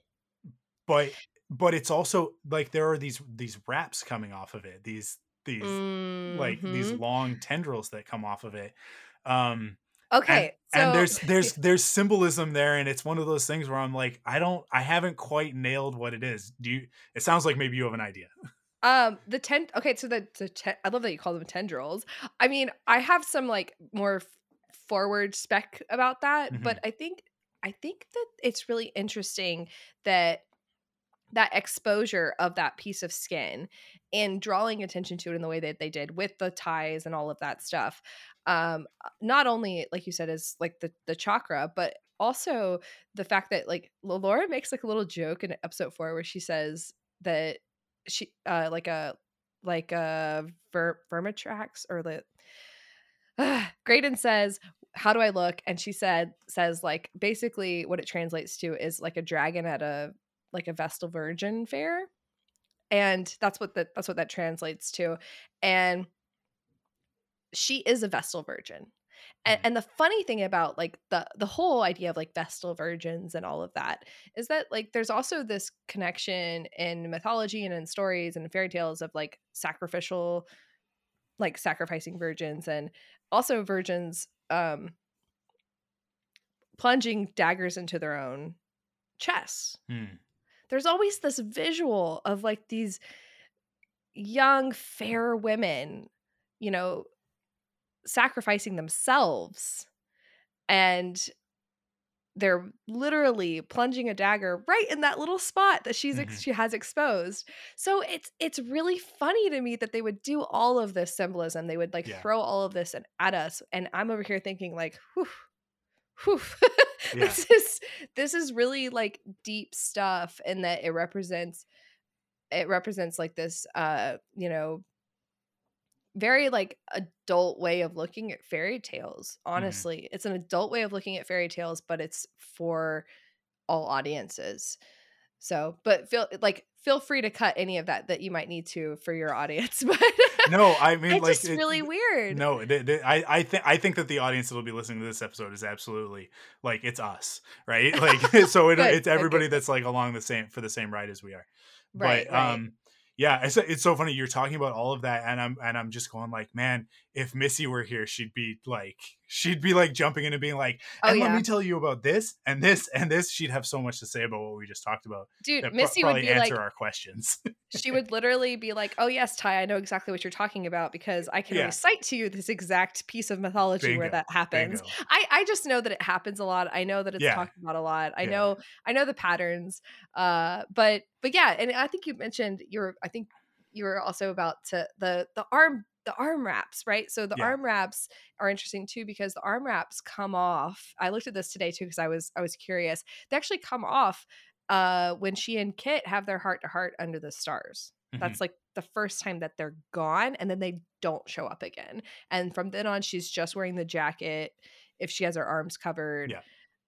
and that's so like all of that is so yeah. Purposeful So that one for me, that one's easy for me, right? Because Uh-huh. I in the in the second episode, Kit asks, "So when are you going to start shooting lightning bolts out of your fingers?" yeah And then it gets it gets referenced later as well. I think um I is it I think does Graydon say something as well about about sh- uh Airk says it or in Airk said yeah, Airk the said worm vision yeah, he asked Um, her Yeah, and so she's got her whole arms are covered, but they go all the way down to her hands, right? The only thing that's exposed are her fingertips.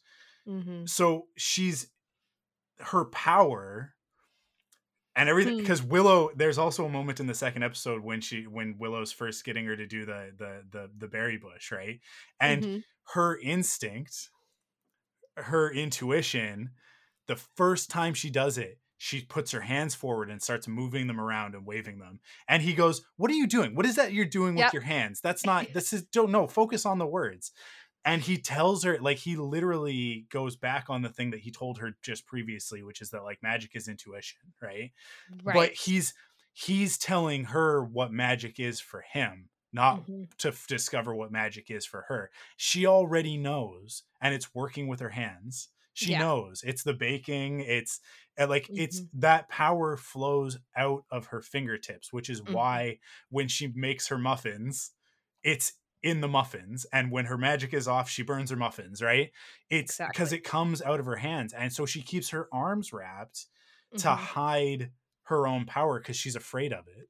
i mean right? It's literally like i made this whole that whole thread about lightning powers and about how like this is re- very repetitive and a lot of women you know written stories but one of the major major major components of it is is concealing right like with elsa from frozen Yeah. with her gloves conceal the power you know conceal don't feel it and that's what Elora was doing with her arm wraps Yep. Yeah, and so they come off, and then in the final episode, I mean, like she's very exposed. It's Mhm. just she's just down. It's the two pieces of clothing, right? She well, Yep. and then her boots, but she's got the pants and the and and the top, and that's it. Like all of these other things that she had to cover herself, which Yeah. like the the green wrap, the the the sweater wrap, is literally like I'm just gonna. I have to take this cozy blanket and I have to wrap myself in this cozy blanket to hide yeah who I am from the world, and Mhm. it's it, like it's it's very it's so obvious that one. Um, Mhm.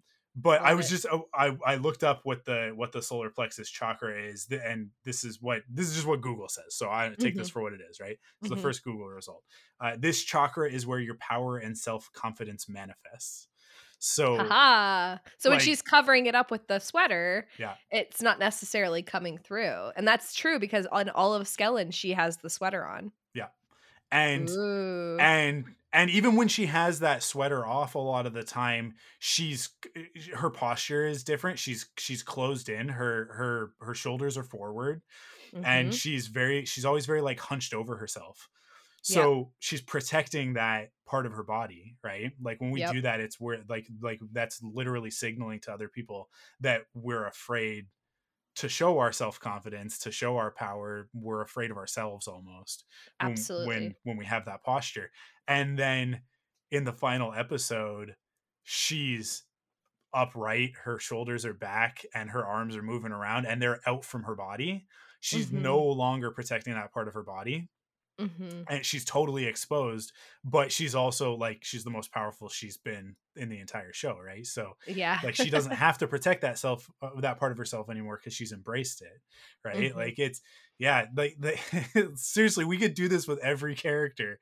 I and know. it's so so good um i want to talk about Insane. kit though because we got to talk about the Kymerian Cuirass so the the cuirass is the first thing that i drew right like that was uh, like and and i had it's funny before the series started i was doing a drawing of willow that i was going to post like for the premiere and then i got sick and i never ended up finishing it Mhm. um but i also like i i looked back at it and i was going to go like like revisit it and i was like ah, this doesn't i don't like this anymore because it actually doesn't capture because i didn't know what the show was yet right right. so it's like i'm i'm i think i'm actually going to save willow for last she'll be the last character that i drop but um once we found out that the, like once we sort of learned what the cuirass was and figured out where that was going and i was like okay so there's going to be a moment there's there's absolutely going to be uh and i think i said it i i i like right after the the seventh episode aired i was like like season finale like it, if we get a magical girl transformation yeah. sequence i'm gonna like i i said this was the tweet i'm gonna die i'm gonna be reborn and then die again.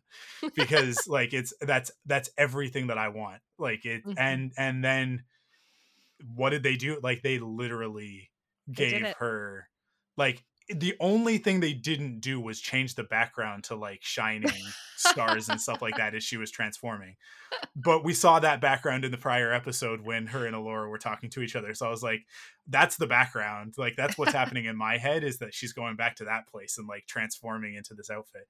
But Oh, it literally like the Lux goes in. When we talk about Mhm. the symbolism of the Lux and the fact that Jade is the one who inserts it, Mhm. I, I, I, and all of that and everything was very still- overtly I sexual. still- but I still, oh yes, oh absolutely, but I still maintain that my theory is correct that the Lux will not work. Like it will not work Yeah. unless somebody does it for you that is trying to protect you. Like Yeah. that, I still think that's true. Yeah, the the pa- eh, love is the most powerful force in the universe, right? Like that's exactly. That's it's powered by love, just like Sailor Moon's costume, you guys. Just like her armor. That does her armor doesn't make any sense, but Kit's does because it like this thing goes Armor. on and it's just like she is. This is one of the coolest designs in anything. I think in like the last couple decades. I can't think of anything else that's hit me as hard as this has and Mhm. it's it's funny because it has some aspects of it that i actually like in other things has actually like made me really mad so i'm gonna compare it to the power rangers movie from a few years ago and the power ranger suits in that. It's actually really really similar in design to that. It's got that sort of like biomechanical look to it. Um with the power rangers it like there was no reason for that they just did it because it looked cool and they just wanted a textured cg thing that they could easily animate right Mhm. um in this like there's no cg i mean there's cg in the transformation but like it that's a suit that she was wearing Mhm. right so it's a very it's a Yeah. very practical uh costume Well, there's there's no helm. There's no helmet. Yeah. Like that was really interesting to me because you know, you would think that the, head is pretty important. You want to cover the head. yeah But but they didn't do that because they were like, no, that's not what this is about. That you have to see her face because Yeah. she's gonna try to kill her brother. Like Yeah. you had to see that. And the emotion that we got from it was freaking stellar. Yeah. So we we needed to see her face. so kit so kit kit goes through a few transformations over the course of of the series but Mhm. her her costume actually changes the least out of anybody's from start to finish Yeah. except the fact that she gets the cuirass which is this radical transformation Right. into who she actually is right right. the the other outfit that she's wearing so at the beginning of the series we see her in in a in a very different outfit that's a little bit more her it's the purple uh, with the vest she's kind of actually she's kind of han solo-ish with her hair tied back uh, she's got the Rey buns at the beginning actually I Yeah. She also has uh, little spikes. They're little gold spiked studs on her Mhm. shoulders. yeah So she's a little Um, prickly. yeah and she wears a mask when we first see her when we first see her and jade they're both wearing masks uh, which which I think is a little bit of of uh, symbolism about about their their mm. orientation. I think that that's like there with everybody else in the in Tir Asleen, like they're kind of they have appearances to keep up, and then once they're out in the wild woods, that starts to that starts yeah. to come away, right? But yeah. when they set off on the quest, so I mean, like obviously she puts on the gown. The gown isn't her, right? Like it's her mother picked it out for her. That's like right. symbolism on that is like so over. It's not even worth talking about. I, I, I when they set out on the quest, she's in a different outfit even than when she was going to run away. When she's going to run away, she looks a lot like Madmartigan, but it's mm. almost like she actually almost looks like Anakin Skywalker a little bit. Yeah. Uh, and then they set out on the quest. She adds a couple of pieces to that. She so that she puts on a cloak and she's got a a, a shoulder. It's like kind of. It's not. I don't know what it's exactly called. It's not a pauldron because it's not a piece of armor, mm-hmm. but it's um, it's a uh it's an art it's it's it's part of like an archer's uniform right? right? and it's it's tied into her to her quiver and everything and she's got the bow and she carries that bow and arrow around for a long time until mm-hmm. the fifth episode uh or is the sixth episode the beginning of the sixth episode when they're being chased she That's... shoots it at the at at the the the scourge right beginning uh, of the beginning of the fifth episode is that the beginning yeah. that's beginning of the fifth yeah wildwood yeah yeah yeah, that's right. And, and she shoots it and it does nothing. It's totally ineffectual. Yep. And she tosses her bow on the ground. She abandons it. because it's not her, right? Like it's yeah. like this weapon isn't her. She's been dressed as an archer prior to this for almost all of of the quest. Mm-hmm. Because everybody's sort of like it's funny like they all look like their D&D classes, right? Like like yeah. I I everybody's got their role to play. And and there's got to be an archer in the group for some reason because there has to be somebody has to be a ranger right? Well and, and she's got that weapon but it's not like it's a it's, it's a borrowed weapon it doesn't belong to her um just she, like the, the sword is her mother's sword as well right? Like it's designed right. after her mother's sword it's not her sword um, right so but kit starts her journey looking out or they, they start the show with kit and jade looking out over the landscape yeah. and kit is recalling she's like don't you want to go out there like don't you want to like yeah. do something we want to be heroes we want to quest all that kind of stuff so the fact that they start her as an archer is actually really interesting because there eh, she has her eyes set on something right yeah. she's yeah. she's pulling back that arrow and she wants to aim at something, but she doesn't know what it is. So when she throws it down, she kind of has to admit to herself, and that's what happens in the episode in Wildwood, is that she doesn't actually know what she wants other than the fact that she wants Jade. Yeah. Right. So it's like it's literally like like stop looking at this like far off distant thing. Look off look at what is right in front of you. Hmm.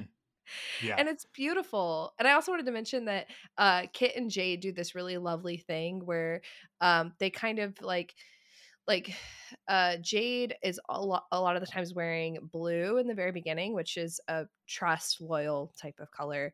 Um, and then later she wears crimson, and crimson is more about passion and love. And Kit wears um, some some crimson in the beginning about passion and love, but then when they set off, like you said, they wear black.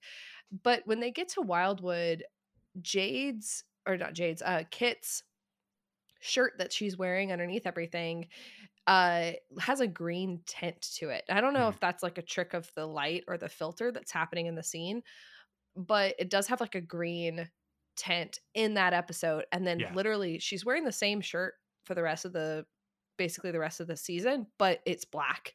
So I think that they manipulated this a little bit. Um and the filter and Jade is wearing green or sorry, sorry, Jade is wearing red. Yeah. And uh Kit is wearing green and it's literally Crimson and Clover, which is the song that yeah. plays.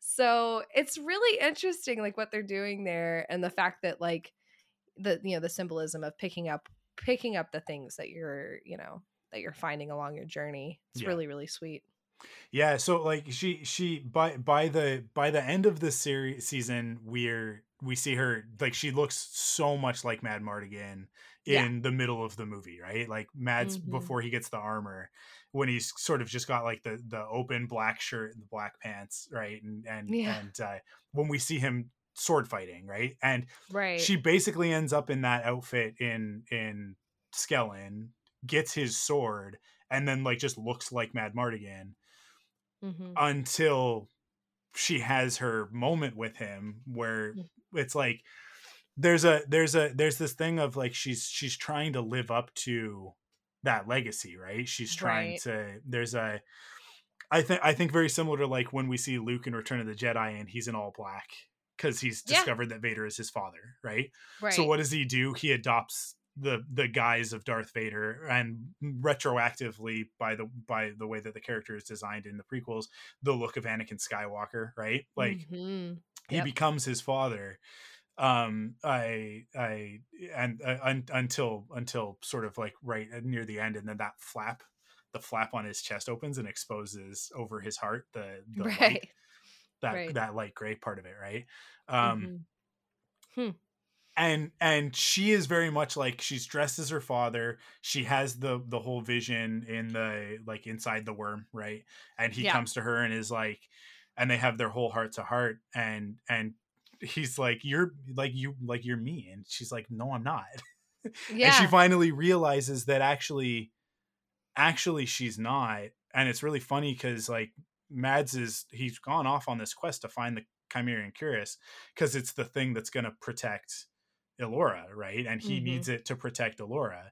And then Boorman thinks "Mm, I need it because I have to to because I failed Madmartigan, so I Right. need the Cuirass in order to take up his mantle to protect Elora. But it doesn't work for him. Mhm. And then and then Kit, who it's obviously destined for. I mean, we know that from the moment that she first hears about it. We're like, okay, so she's gonna end up with the Cuirass, right? I- exactly.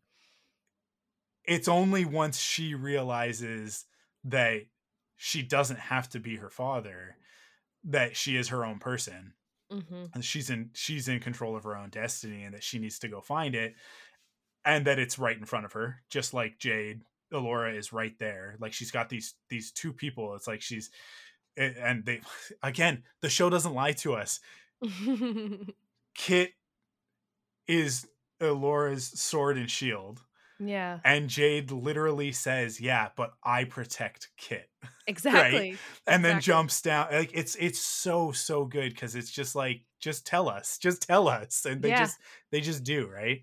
So it's Yeah. like there you've got like this great dynamic with the three of them, the Powerpuff Girls, right? I I it, this great this great trio of powerful women Yeah. um, that Willow even sort of references at, at at the end, where he's like, like, "We'll be fine. I've got you, girls." Right? And it's like, yes, Totally. yes. Finally, a show. Finally, a story that's like that doesn't. It's not like tongue in cheek about it. It's not Mhm. like self deprecating about the fact that it's about you know a, a bunch of superpowered girls or Mhm. anything like that. Like it's just like we get to the end of it and it's like, no, these are three women who've absolutely earned their stripes uh, over the course of this story, and now they're gonna go defend the world, and we believe it, right? yeah. Um, and we and we believe it because Willow is like, I believe it. Like this is this this was what I was supposed to do was bring Mhm. you guys together and make sure that that you know this happens, sort of thing Absolutely. it's Yeah. once once going back to Kit, once she realizes who she actually is, then Boorman sees that, gives her the cuirass, and it's like, "Nah, this isn't me. This is you." Right? Yeah. Like it's like you've got his sword, you've got his heart. now put on the Mm. cuirass and do what he actually couldn't. Like take it Yeah. the next step.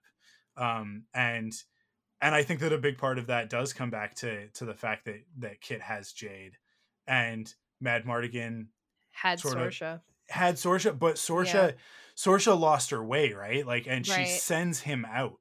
She doesn't go with him. hmm She sends him away to go solve the problem. And that's why the Cuirass never worked for him. Exactly Mhm. what you're saying, because the only person who could have activated the Cuirass for Madmartigan Would was have been Sorsha. Sorsha. I a 100% agree. Yeah.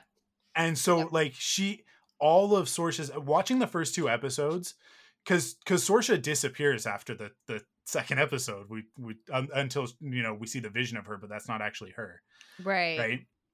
She's gone for the rest of the story, but when we see her at the beginning like she is absolutely lost. Yeah. And I I'm so interested to see there's so much set up with that character. mm-hmm. Season 2 has to have a whole lot for her to Yes. do are because we are we getting into speculation territory? yeah, yeah. I mean, like, like just, just, just the last thing that I'll talk about with the Kymerian Cuirass, and then we'll, and then we will get into speculation. But okay. is just the the like I said, like it's got that biotech sort of look to it, which again Right. is another piece of this identity that that I think uh, the the the concept like uh, art department along with Jon Kasdan along with with Sarah Young that they put together for this for ha- for Willow having its own vibe. It's not steampunk and it's not true like full fantasy. It's Right. somewhere in between those two things and that's why the denim fits.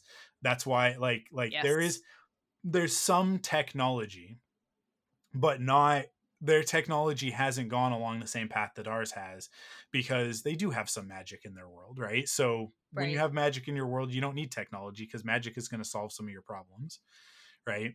Um, so Yeah. they, they'll have they'll have progressed along different different paths than us, and Mhm. and different groups have different their technologies are are more advanced and less advanced than than others, right? But Right. This ancient technology it needs to be ancient but it also needs to be advanced. So it it actually like the fact that it's biotech makes a lot of sense. It it Yeah. works right? Um and then and then the other aspect of it that they i i think is so brilliantly done but it's not like it's it's it's never fully stated in any way. It is one of these Mhm. things that is purely symbolic she's hot as hell in that armor right? Like it is it is overtly sexualized Yeah. but and this is what i said like the day after it aired it's it's sexualized but it's also respectful right? Yeah. she is covered from like she's got like the choker all the way down to her toes. She is in armor she is in it's chainmail it's it's like multiple layers of chainmail and then the plate armor on top of it um but it's form fitting it's a it's a skin right and it's right. like it's it is sexy and Well, we get the joke at the Jade. Yes! Jade looks at her and it's and she's like and then and then the second that like Kit acknowledges that Jade is looking at her, Jade plays it off like, you know, you're gonna have to take that off eventually. And she's like, Yeah, I, I know, I will. But it's Okay. But seriously though, like this is why I love this show. Mm-hmm. Like they acknowledge that this is sexy. Yeah. And like I I know a lot of like like I I know ace people who are watching this show. Yeah. You know, and they're having so much fun with it. Like we're everyone, anyone, anyone, we're all freaking having so much fun with it. It's it's a fun type of sexuality. It's an acknowledgement Yeah. of the fact that we all have bodies. And that's something like we we mentioned this you know lucasfilm and other properties has not done but like we we all have bodies we all have weird stuff we all have you know awkward stuff that's shown that is shown in the in the show whether symbolically or explicitly right with like gray like gray throws up in the uh, you know episode four there's a lot of weird stuff that happens in episode four yeah. but there's also so there's this, this acknowledgement of awkwardness of what the body is and also you have the you have to add the Cthulhu stuff to that as well, the Lovecraftian mythos, the Mhm. fact that there are these like, you know, eldritch nightmares that are very physical and very disgusting and very grotesque. All of that comes from a human understanding of our own bodies and what the natural world actually is. And then on top of that, you have like this passion and this beautiful celebration of the fact that we find this sexy and we find this fun and Yeah. and it, it- like it can be something that we kind of not only wink to the audience not only like wink to each other like in the frame but it's like no like this is going somewhere like this is about loving each other Mhm. and our bodies are a part of that Yeah. our bodies are a part of that love whether it be romantic love or not like you hug and you caress and you you know you you care for people you heal people you feed people you play music for people you dance with people like all this is this is all about the body and like Yeah. that's so it's so important for me and what i talk about so i'm just i'm just so happy to see it Yeah. really really happy to see it I think I I've I sorry I have two points to to to go off of what you're talking about. The first the first is that that it's it's overtly sexualized, but it's like when I say it's respectful, it's because it's not exploitative, right? exactly It's not there for us to get our jollies in the way that it is in Game of Thrones, right? exactly Anytime a character is naked in Game of Thrones, it's like, hey guys, hey guys, she's naked now, right? Like it- it's like there's this like thing where you can feel the showrunners on that show going like yeah this is real fantasy you guys naked Ugh. ladies right and, and then and then game of thrones does this thing where they go like but it's it's it's we're in the 2010s so also yeah naked dudes. And it's like, yeah, but you're exploiting both sides of it. You've objectified both of those sides. So Right. actually, like, yes, is it is it equal? Yes. Is it fair? No. right? Like right it's still you're still being exploitative. You're still preying on a, a like a sort of a, a a part of ourselves that we don't that we're not exactly proud of, right? Mhm. um and so that it feels shameful and then like they even get to the point in game of thrones where that's a part of the story and there's a catchphrase you know? Like yeah. it it like that's how that feels in those types of shows in those types of environments. The the other uh genre story that i feel is the closest to this one in the way that it handles sexuality is the fifth element the fifth Hmm. element is so sexy that movie is hot as hell but it's never it never feels like we're like you know it like it's for jollies right like it's always just like that's that character. Like Leeloo is like the embodiment of love, and sex is a part of that. You guys, whether you want to, whether whether you want to acknowledge that or not, right um, like in in in in our society, it is right, and that's not to exclude ace people from the conversation because I think like that that's still whether or not they yeah, feel it's- that it's still the world that we all live in. So it's Well, a part it's- of it's still a part of a lot identity. of ace uh, even ace individuals have said that it is yeah yeah they're they're they're they're different they're they're different parts of the spectrum they're different different yeah parts it expresses itself differently, but it's still there, right? Like it's still it's, it's, very still there it's Yeah. there in a many ways yeah. that may not they might somebody might not call it sexual somebody else might call it sexual like it Yeah. just depends but it's so interesting because like i you know there's a lot of that puritanical stuff going on right now Mhm. About how like things can't be sexual things shouldn't be sexual or whatever but one of the points that i've made a lot in my videos that you know when i talk about this especially on my own but also like you know any other media that I've been a part of, I try to I try to talk about it is is that you know it's okay sometimes under certain types of stories, certain types of messaging Mhm. to exploit. Uh, but we're talking about exploitation and the fact of like you know if a camera is like zoomed in on a certain part of the body, right? That's a a- that's an exploitation of that body, and and what we're talking about uh so there's like exploitation film like has a very deep history has a very rich history that's very interesting um and what it is essentially is like like it's like zooming in on that thing right there's a lot of different types of exploitation in film um and so sex exploitation or you know exploitation of the body these are things that get a really bad rep but uh again they have really problematic things in Mhm. the history and whatnot but you know i think that the goal of a lot of modern movements of especially with women being involved in film more and getting more opportunities to tell stories and and be a part of the telling of the story be a part of like you know uh intimacy coordination and all of that. That's about making it so that both bodies involved whether it's you know a man and a woman or a woman and woman whatever like what kind of whatever relationship it is whoever it, it involves making sure that they're both equal in the telling of that story so that if we are zoomed in on the on the abs of a man we're also going to zoom in on parts of a woman or we're going to like cherish you know it's not like Mhm.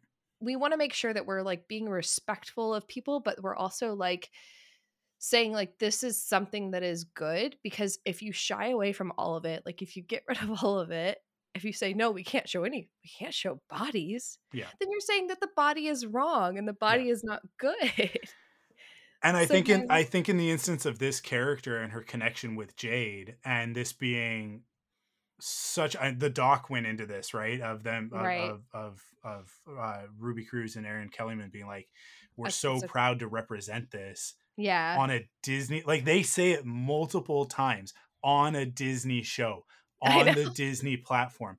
Disney, such a huge audience. So many people are going to be able to see this, and it's there. It's not a kiss in the background. It's not a moment blink and you miss it. It is an inherent part of these characters. It's part of their journey. It's part of Yeah. their power.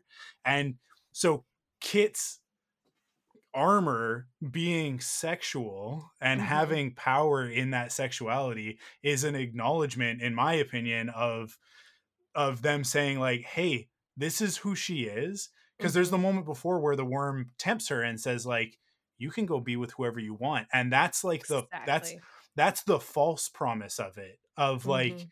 Hey if you come with me i won't judge you the rest of the world is judging you for for your decision for your choices Right, uh, not right. choices but for your for who you are right? right like and like if you if you choose to tell everybody who you are they're all gonna look at you differently right right and that's the it it sounds sweet but it's actually poison right? It Mhm. like that's actually like like the worm twisting the truth and saying to her like give in to that feeling and then you'll be mine. Like then you'll you'll fall into the dark side because you'll have given into your fear. Oh and and libidin lib the libidin- libidinousness yeah. Libid libidinous? Yeah. libidinousness? I don't even know like what the word would be in terms of like yeah. yeah. But yeah like what what john said libidinous. Yeah. Yeah. Yeah, and instead she comes out and she puts on the cuirass, and the cuirass then like it exposes that part of her, and and and that's why that's why the moment with Jade at the end is so important because it is this thing of like Kit more than Jade was hiding who she was, and now Kit is fully exposed. Here's my skin, and I wear it, and it's it's actually my source of greatest power, which is, oh hey, what what do you know? It's love. Mm-hmm. It's over the lux is over her heart.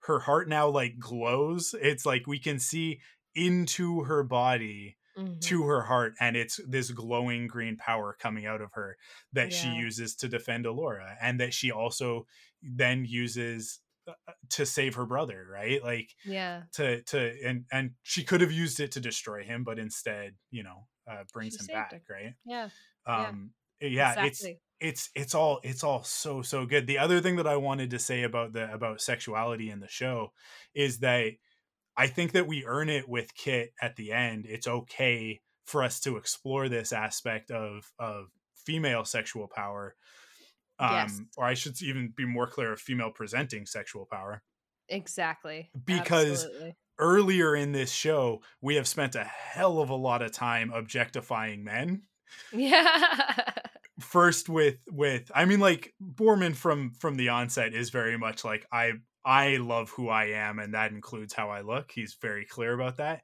It gets even more overt as we go through it but then seeing graydon and seeing his power being in his sexuality as well when his chest is exposed and he becomes sexy dark graydon uh, Mhm. that's very much like an owning of that power for him so we see it with we see it with him first before we see it with anybody else and then we get the great gag of boorman in the waterfall right? Yes. Which I- is you know, objectification but then later is- on he acknowledges it and says it's okay you guys.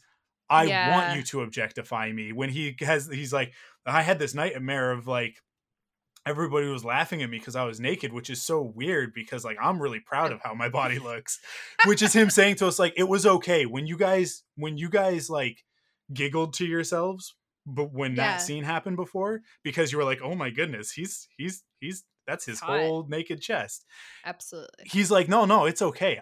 I like that. I like that about me, and I want you to like it about me too. It's actually one of the things that I'm proud of, right? Well, that's So- what that's what I meant to say, and I, I probably used the wrong word. It's not exploitation as much as it is. What it, like I said, isn't in film. There is a realm of exploitative like film. It happened Mhm. mostly during like the seventies. Yeah. Um, but yeah, no, the word we want to probably use now is objectification. It Yeah. is okay to objectify people when they are clearly okay with you objectifying them. yeah, yeah, yeah, and there is and a permission that is granted, It- right?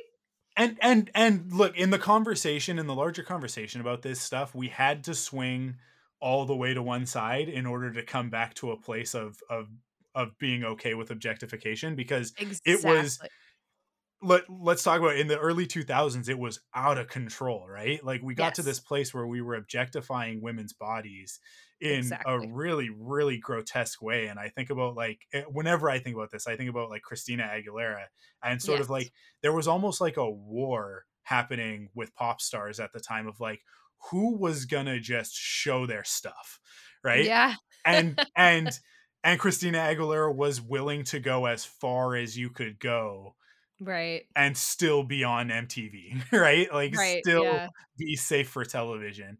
Um and she pushed that envelope and and and I think like that was just the nature of like where we were and what what we were doing as a as a society, but it was It was a part of the system. right? Like oh, absolutely. It was a male gaze type Yeah. of situation. Yeah, absolutely. And And, so now we- we, have moved beyond that. yeah, so that happened and then the reaction to that was was hey, we really shouldn't be doing this. right. um and it was a it was a perversion of feminism and girl power that had been Mhm. happening before that moment of like well don't you guys want to own the sexuality of your bodies and it was like yeah but but but you're not like you this Mhm. is still for the gratification of men and i think we've we've now come back to a place i think because those conversations were happening in a very like gender binary environment. They were Yeah. we were still in a very homophobic environment at the time. We weren't even talking about other types of sexual orientations like asexuality pansexuality demisexuality.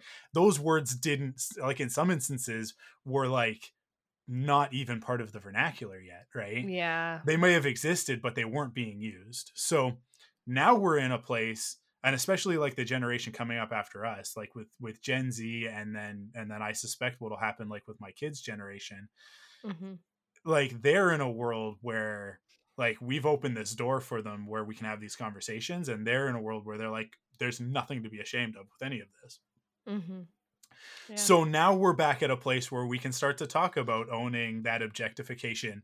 It just has Mhm. to come from a place of like objectify me, please.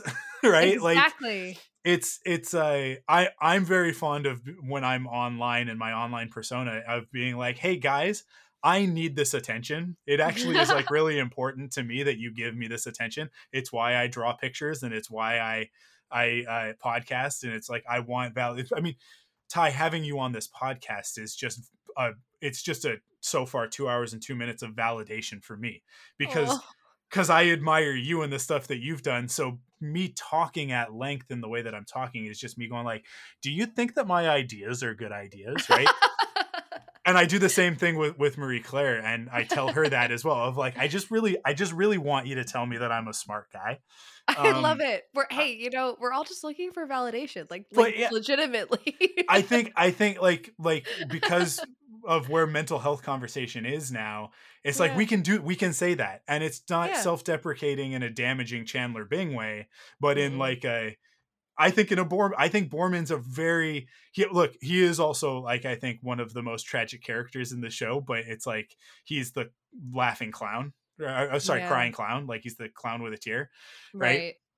It's like he's laughing, like he's take, making jokes, making fun of himself to hide his sadness. hmm He gets there by the end, and we're fine by the end. And he's, I want my mommy, right? But I, I, but I also think that like, like he is his expression of his mental health status is the healthiest of any of the group, and that's why he, like, he's the older character, right? He's the Mhm. one who's got to lead them through that particular wilderness of like, you guys let's all make out. Yeah. right?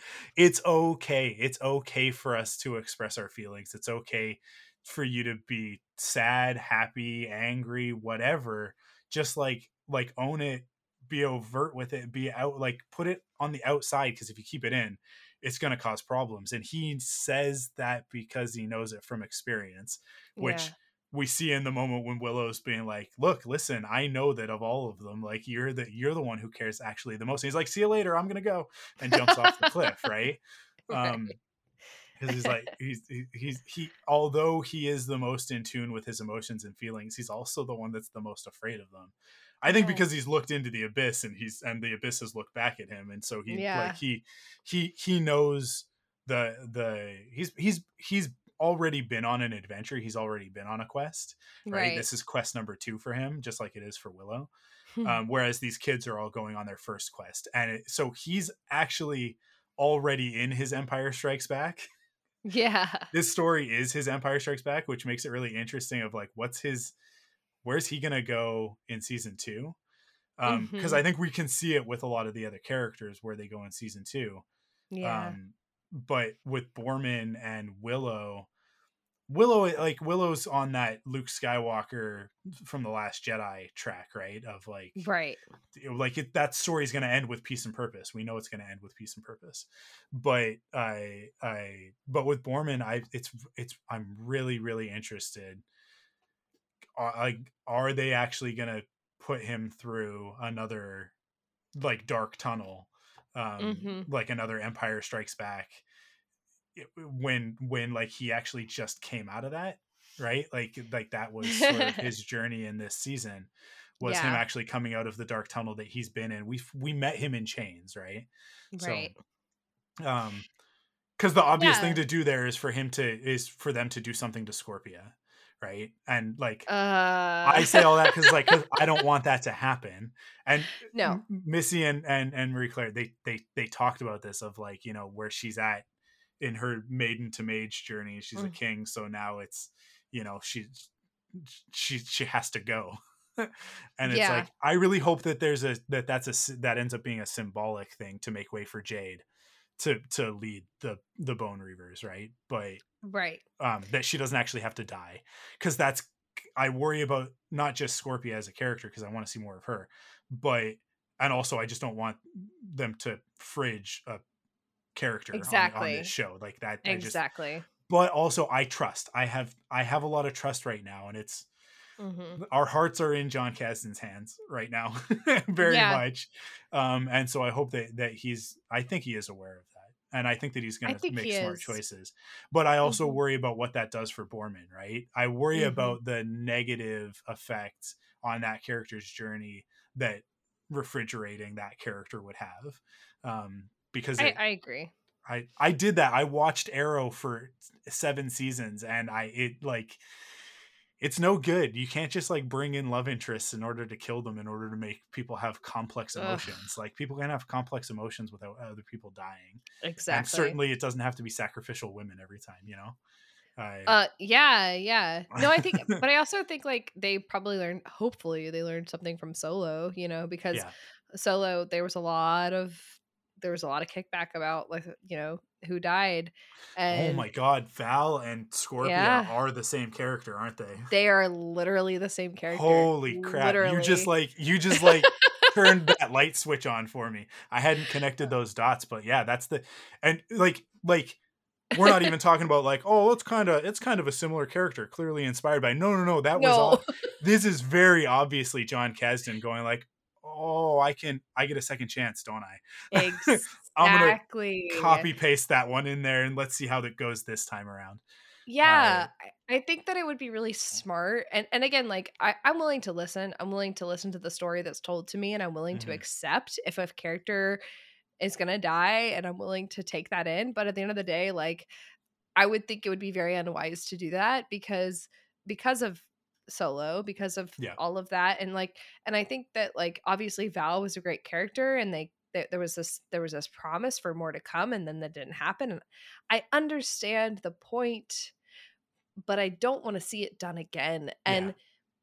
i think that scorpia I think that Scorpion Boorman could be very, very interesting in terms of like the political stuff that's going to happen going forward because Jade, who is now becoming someone who's very like under Boorman's wing, you know, they had a hugging moment, they had they have that connection with Scorpia, Mhm. like like she's basically like, you know, his niece.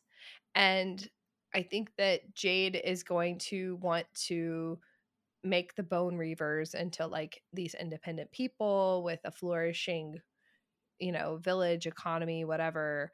And Boorman's gonna have these split loyalties of like how he was freed because he was freed by you know with Tiersley and said, "Oh, you can be a free man," all this kind of stuff. I think there's gonna be a problem there. There's gonna be a conflict there that hasn't that they're gonna they're gonna put into the plot Mhm. um and so but then also that jade is going to be more of a staunch uh she's going to be more of a like she wants to follow the rules and do things correctly and be like a justice kind of person Yeah. whereas scorpia is going to be a rebel and she's going to want to do things like not by the book and that's going to be a problem for boorman so i think i think there's plenty of ways to take this like If you put I'm- them, if you put them on the D and D alignment chart, right? Like, yeah Jade is lawful good, hundred percent. right right uh scorpia is uh is is i scorpia might even be true neutral which is really really hard to pin there aren't a lot might be. true I say she's chaotic neutral. I think she's chaotic chaotic, neutral? neutral. and Yes. and and we know we know that boorman is chaotic good right like like he is Yes. he is good to his very core but he is also an absolute agent of chaos so Yes. like like you you can see just by putting them on the on the alignment chart where those conflicts are going to come from right. and the fact that like Boorman is going to want to do what is right, but he will not. Authority isn't going to play into that. Whereas Jade is going to feel beholden to authority because of the way that she was raised. But that is also like, I think that's her season two journey is having to unlearn that. That, Mhm. like, because, because let's be super clear about something. Uh, Jade's a cop, right? Yeah. Oh, oh, I have a theory about this. Okay. I have a theory about this. ahead. So one of the things, like, so when in the first at the end of the first episode, when Willow introduces Elora Danan to the rest of the questies, the rest of the group, right? When he says his whole thing, he's like, he's like, true empress of the da da da da da. Um, and they and they sh- go over each of their faces. Um, so he uses a different title for each over each person Mhm. essentially over every person they show in the frame there's a different title that he says when they show jade he says high priestess of the realm and so i think genuinely that jade is going to see elora as a high priestess meaning that Hmm. Elora is the religious figure that's going to unite everyone, including the Bone Reavers and Tira's Tir Asleen and Galladoorn and everyone, right? She's the religious figure that can possibly unite everyone. Therefore, she is the solution to her problem Yeah. of having divided loyalties. Yeah. I mean, that might be a yeah. leap, but No, I think you're right. I think you're right because that's the transformation from knight to paladin, right? Uh, Because- yeah. Because a knight serves the realm, a paladin serves a god, a deity, right? Like like pa- like the, the power for a paladin and we're talking in D&D terms, right? Which Right. also by the way, we're talking a lot of D&D terms because they're very they're very clearly in this story. yeah. Uh, Oh, but yeah. I just want to say for anybody who's following all of the D and D stuff, I Hasbro and uh, uh, Wizards of the Coast are being real jerks right now. But the people at D and D aren't at fault, so don't like don't like go harassing people at D and D. Go harass the CEOs and presidents at Hasbro and and Wizards of the Coast because they're the bad guys that are uh, enforcing all of this like obnoxious legal stuff on on the open gaming license and all that.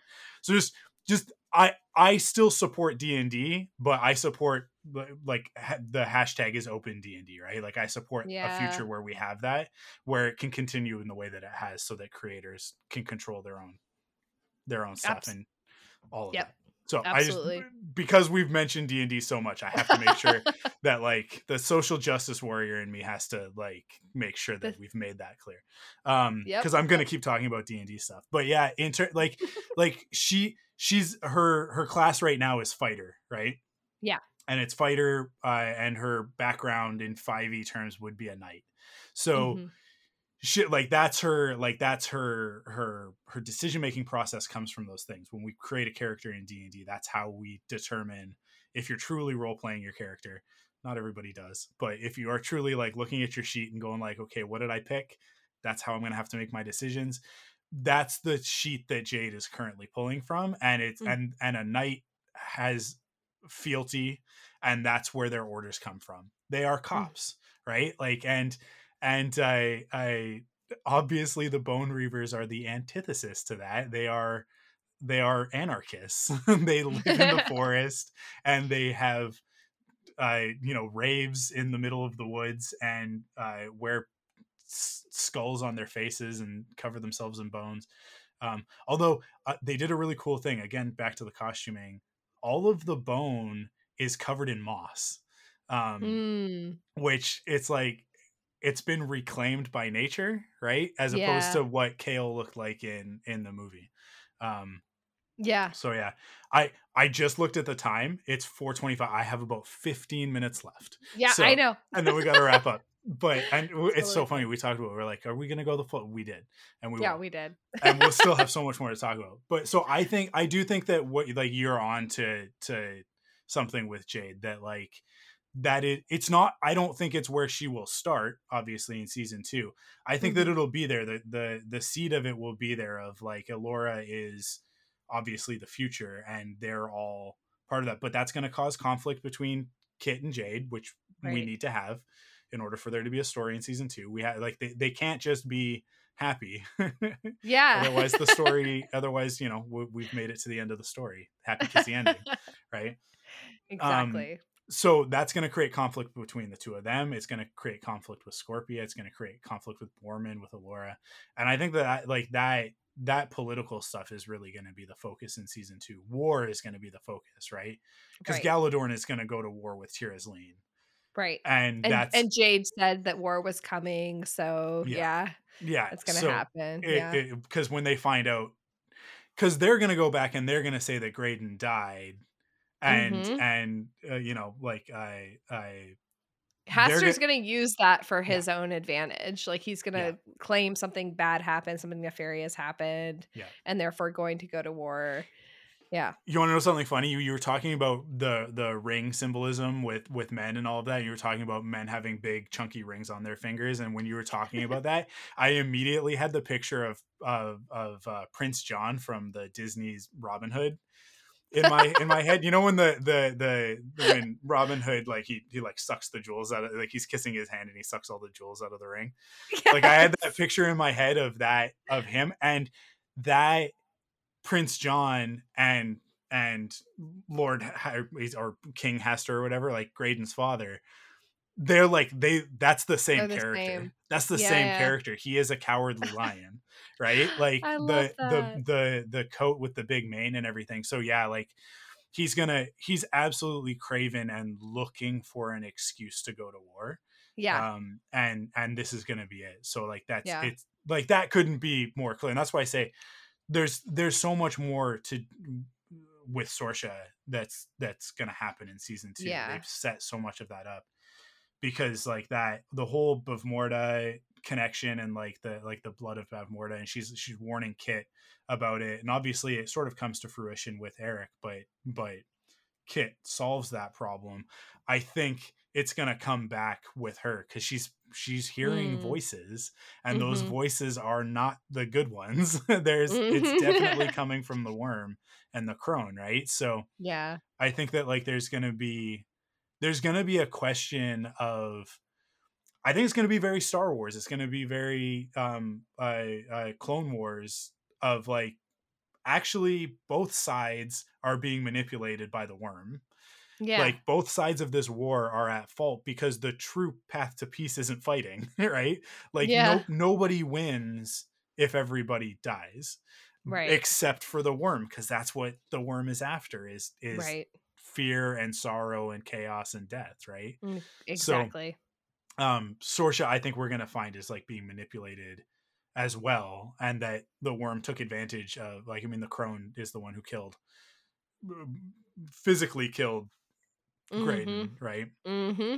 um Yep. and i think that that was part of the goal was Right. knowing of like mm, um that once you know there here's an opportunity to to to put these kingdoms at war and when that happens they'll be weak and that's when that army that we see at the end can can strike right Absolutely. It's all a part of the plan. yeah yeah i the the thing that i really love about about the way that the worm and the crone are presented in this is that like the plan changes throughout the season Mhm. it because at first it's like well we're going to take airk and clearly the plan is to take airk and tempt him and and he's been told that he'll be king right right. and then once the crone finds out that there's this connection to elora there it, She's like, oh, I need Elora now. it changes and all of a sudden the plan but is like Gray. what if i have airk and elora Right, now right. i have both sides now that now there's no one to stop us if we can like it's the it's the palpatine thing of like if we can but if he can be turned and palpatine's like oh yeah if he can be turned that would be real nice right and then graydon gets there and it's like wait a second Yeah. there's something else and so like the worm is constantly pivoting in the same Yeah. way that palpatine does um but it and- makes more sense. but it makes a lot more sense. Yeah. it makes a lot more sense um so yeah i there's it's eh, the the one complaint i have about the whole series so far is that uh-huh. the the gales we just didn't there was no connection to them. And and i was really hoping that like like going into the finale i was like really hoping season two that we can like go back and explore who these characters were. But then they they're all presumably dead. So i i don't think that Mhm. that'll happen. But but i i do think because there are four of them right? They're the gales and Mhm. gale is wind. There are four winds right?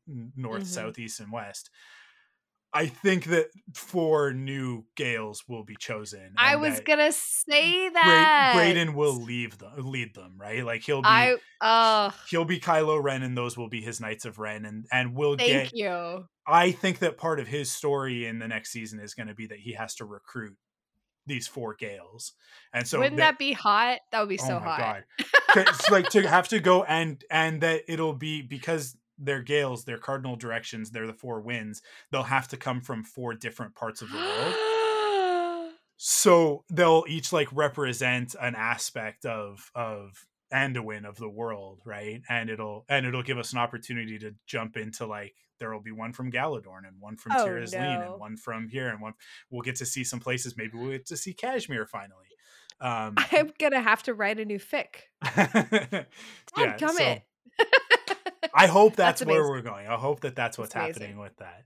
Um That's and I hope, I really hope that we get I I Ellie Bamber playing both characters of like Elora and Dark Elora as the Yeah, like, me the worm too. as Dark Elora for the whole Yeah. season. Um, just selfishly because I want to see her in that outfit like Yeah, for the yeah. whole season. Because again, like like uh, that's another thing where we totally earned that hotness at the end of Are the you gonna draw? like- Are you gonna draw her? ah well you know I mean probably yeah. You got Uh, time. You yeah, got time. Yeah, yeah. No. And that's the thing is that like I was sort of like I was I was I- um I have a commission for for uh MC's husband for Kyle uh that that he commissioned me like way back in like November that I still haven't finished. It's a big Mhm. commission. That's why I haven't finished it yet. It's four Yeah. characters. Um Wow. so I so I'm still working on that and I was like hey man he was like he was like don't worry about it take as long as you need I don't probably won't need it until like sort of the end of the year sort of thing because it's to do with with a with one of uh, the the Tavern Tales campaigns or Oh something like that Oh yeah, right. so um so he's like he's like whatever take your time like cool because like i gotta strike while the iron's hot and this willow stuff is hot right now like i gotta go i Yeah. can't stop um like when when the juices are flowing the juices are flowing so i so i'm like yeah but then i i also got to a point where i was like my engagement numbers over the last couple weeks have been massive because Yeah. people are just eating this up but at the same time i was like I'm burning everything right now. I'm gonna run out of of things to draw, and then I was like, am I gonna run out of things to draw? It might be like, No. it might be like two years until we get more. Like it's gonna be at least a year and a half, I think, before we get more. The Right. I the renewal announcement is coming within Mhm. the next couple of weeks. It has Mhm. to be. It has to be. It has to Um, be. Yeah, I agree. That doc they talk about it as if like I think like Lucasfilm is on board. Obviously the Mhm. cast and crew are on board. They wouldn't have presented the story or talked about it or be as as enthusiastic about it as they are if that weren't the case. I think like those two pieces are are set. I think we're just waiting on Disney and the and Jon said this in an interview of like, listen, there was just a major shakeup over there. The guy that was making decisions a couple of months ago is not that guy anymore, and the guy Yeah. that greenlit this show is back, which I think is actually like a really positive. The fact that it's Bob Iger again is like like that bodes well, but it's just i think it's just time because I think he's just like cleaning up some other messes. Um, Right. And so like this is not high on their priority list, but but I also think that this is one of those things where it's like come on now you know like now you guys know how big Yeah. this potential audience could be i if you actually market season two you've got a whole season now for people to go back and binge so right. uh, i it i think it but i think the future is is more positive than it is negative at the moment I um, agree. Yeah. so i don't know i'm still hopeful but in any case, I'm hopeful. in any case um the I, if, if it doesn't happen then i'm gonna have to draw even more stuff just like i have to draw all this reylo stuff because like they they they killed ben solo so i'm like well then Yeah. we have to make our own universe where he's not dead um because they're not giving it to us so we have to make it for ourselves because Yep. they can't stop us um exactly. Exactly. i don't want to have to do that with this i really want to see these characters on screen again but Yeah. but yeah. Um, before we wrap up, is there anything else that is inside of you that needs to come out so that people can hear it? Uh, um a sure yeah sure yeah just i got i got a tiny little thing um gray laura hashtag gray laura It's- hashtag uh, we haven't talked about it, mother is like gonna be at all, oh, basically, which Oh. is so funny. It- but go ahead. she's the she's uh she's the universe she's the universe he's the worm he's been the Mhm. worm since the beginning he's the dragon she's the virgin uh they're gonna unite in the end and happy kissy ending. Yeah.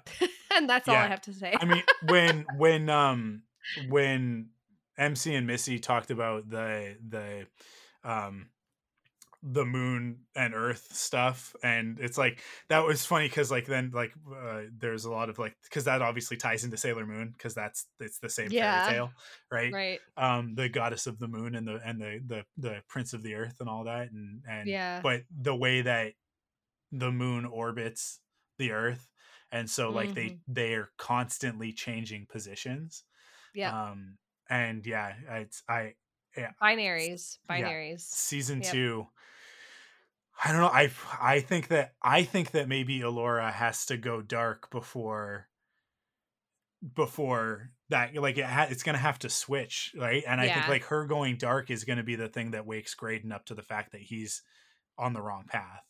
Because right Yeah. now he's seeing this false version right? It's the the song that plays at the end the money for nothing right? It's money and Mhm. money for nothing and chicks for free. He's being given everything that he's wanted Yeah. everything that he's asked for power and Elora, all of that the worm is offering all of that stuff to him for free. for Yep. free but you can't have it for free. That's actually not how it works. The cost is his soul right? Exactly. And so he's he's going to take that deal. He's going to take that bargain um and i think it's going to split him. I i actually Yeah. want to see i actually want to see like him physically split into his two aspects the graydon that we saw in season one and then this graydon the graydon that we saw in the in in episode four in chapter four Yeah. and i want to see them talk to each other and you were saying you were talking about like the eating of the shadow earlier and you were like eh, it's figurative yeah I think that they literally do it. I they I will at they will the end they of season to. two. Like What is I- what does Elora do in episode four? Yeah. She eats it. She eats the lich out of Graydon. Yeah. yeah, Oh and- yeah. he- and I think eat. yeah, he's he's he's gonna be split and I think that I think that Elora's magic will do it. Like I think that she'll come and she'll be trying to save him, and Yeah. in, in doing that, she'll split him in half into the two aspects, and then Oh, he'll be that. fighting with himself.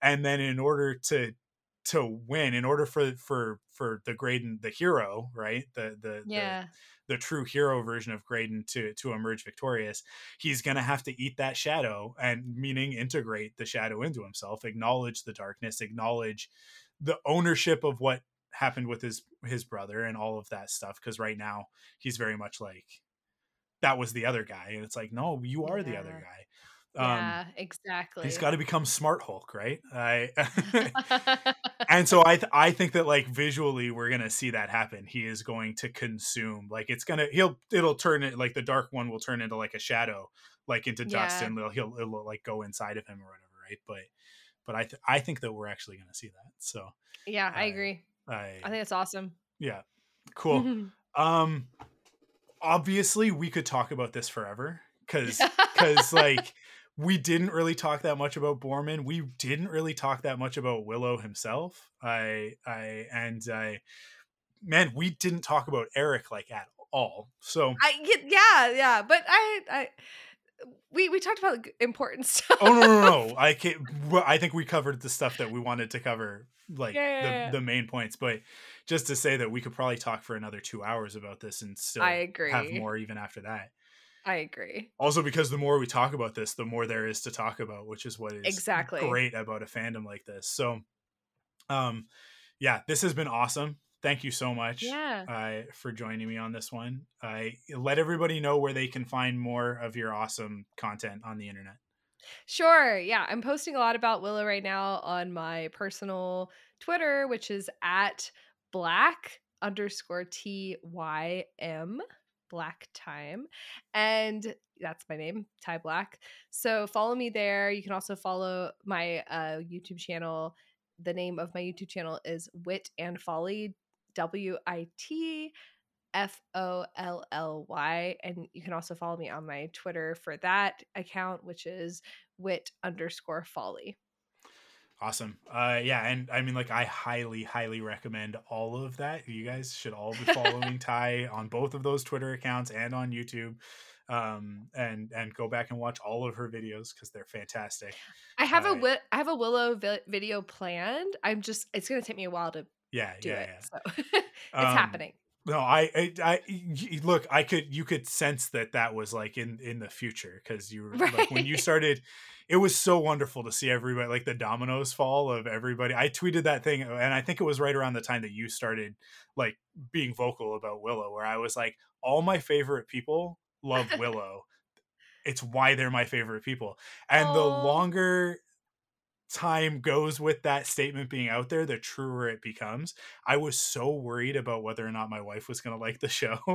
And then I, we watched the first episode and she like hit me with a pillow at the end of it. She was so mad at me cuz she cuz I've been bugging her about it for the last month, really. I've been like I really want to watch this show with you. I think you're going to like it. And she's so mad at me because I'm right. And she's like, ah, she, and she hit me and she's like, I don't have time for this. I was like, I'm sorry, but it's so good and I need to share this with you. Um, I but understand that so much. yeah, like I, I I made Joe and Kyle from Rebel Cells watch it, and both of them loved it. And then Joe told his fiance to watch it, and she loved it. And he also got Carl from Wampa's Lair to watch it. And now Carl loves it, and he's on his fourth rewatch. Carl's very obsessive though, so like you know, take that with a grain of salt. But I I, I yeah. I- all of that to say. it several times. So yeah, I totally understand. I don't. This is not the last that we're going to talk about Willow No. on Force Perspectives. I think that we're going to come back. We're going to talk about this more. Ty, I would love it if you would come back and talk about Willow more. Um, I will. let's say I'm going to say this right now. I, I when they announce season two, hmm I would like to have you on, but like let's also bring some other people on and let's just have a full on speculation, like a two hour speculation Yes! fest. Um, so I'll I'll grab I'll probably get Carl to come on and we'll grab some other people um, and have a roundtable and everybody can can throw in what they want to see in season two when they renew it, not if when they renew it. Hopefully very Love soon. Hopefully, but so. uh, like if we don't get it within the next couple of weeks, I think that we'll get it at Star Wars Celebration in uh, in yeah, Europe. that's what I was thinking. Yeah. Um, that's a logical place for them to do it, but I think they have some other stuff to announce at Celebration, so maybe not. Mm, But but uh, it depends on whether or not they have another Lucasfilm showcase planned for that. If they do, right. that would be an appropriate place to say, by the way, seasons two and three, which it will be. It'll be seasons two and be three. two like and three. there's no way that they go, yeah, maybe we'll keep going with this. They're either like I think for Jon Kasdan, it's an all or nothing thing. Thing like I agree. like hey, there's a story to tell here. There are three volumes. We're very clear about how much story there is here. Let's do it. Right. Um, and I think they'll do it. I think they're gonna do it. So when they do, Mhm. we'll all come back and we'll have a, a fun speculation fest about it. Um, Yeah. Totally. but th- thank you so much for for coming on. Thank you everybody for listening. We're two and a half hours. I'm so happy that we talked for two and a half hours about Willow. um, me too. Thank you so much for having me. I really Yeah. enjoyed this. I love talking to you always. Thank you. it's always always a pleasure. So I I thank you guys for listening. I um I don't know when we'll be back with more stuff. It'll probably be more Willow stuff before I jump into Obi Wan Kenobi because I haven't quite figured out what I want to do with that yet. And we've also got we do have Mando coming back in March, so I don't have enough time between now and March first to do all of Obi Wan. So um I so I'll probably hold off on that. Um so I think I think it'll continue to be Willow season until Mando comes back, and then uh, Joe and I are gonna do our our weekly Mando conversations uh, when that's airing. So I don't know, just stay tuned, but also go listen to Rebel Cells, uh, and also go listen to Perfect Ten. If you if you haven't listened to Ty and I talk about A Knight's Tale, go listen to that right now because it's a fantastic. if you liked this conversation, that one that one you actually like like like did like the full I I like prep like like I like went I went work. full Campbell. I went full Campbell on Yeah. you. and it was fantastic. Oh my god, that was so much fun. So everybody go listen to that. I also go listen to me and Marie Claire talk about Lore Olympus uh, on Perfect Ten. That was another great Yeah. episode. If you liked this one, very similar, talking about myth and symbolism and and all of that sort of thing. So Mhm. uh yeah lots of awesome stuff to go listen to in the back catalog but cool stuff coming i thank you guys for listening and we'll catch you on the next episode thank you for listening to thunderquack force perspectives. Our opening theme is composed for us by christy carew. Follow force perspectives on twitter instagram and facebook at force pov and join us on Discord at thunderquack.com slash discord. Support the show by visiting us at patreon.com slash thunderquack to get early access to episodes, leave a rating and review on your favorite podcast service, or buy merch at store.thunderquack.com. Force Perspectives is a part of the Thunderquack Podcast Network.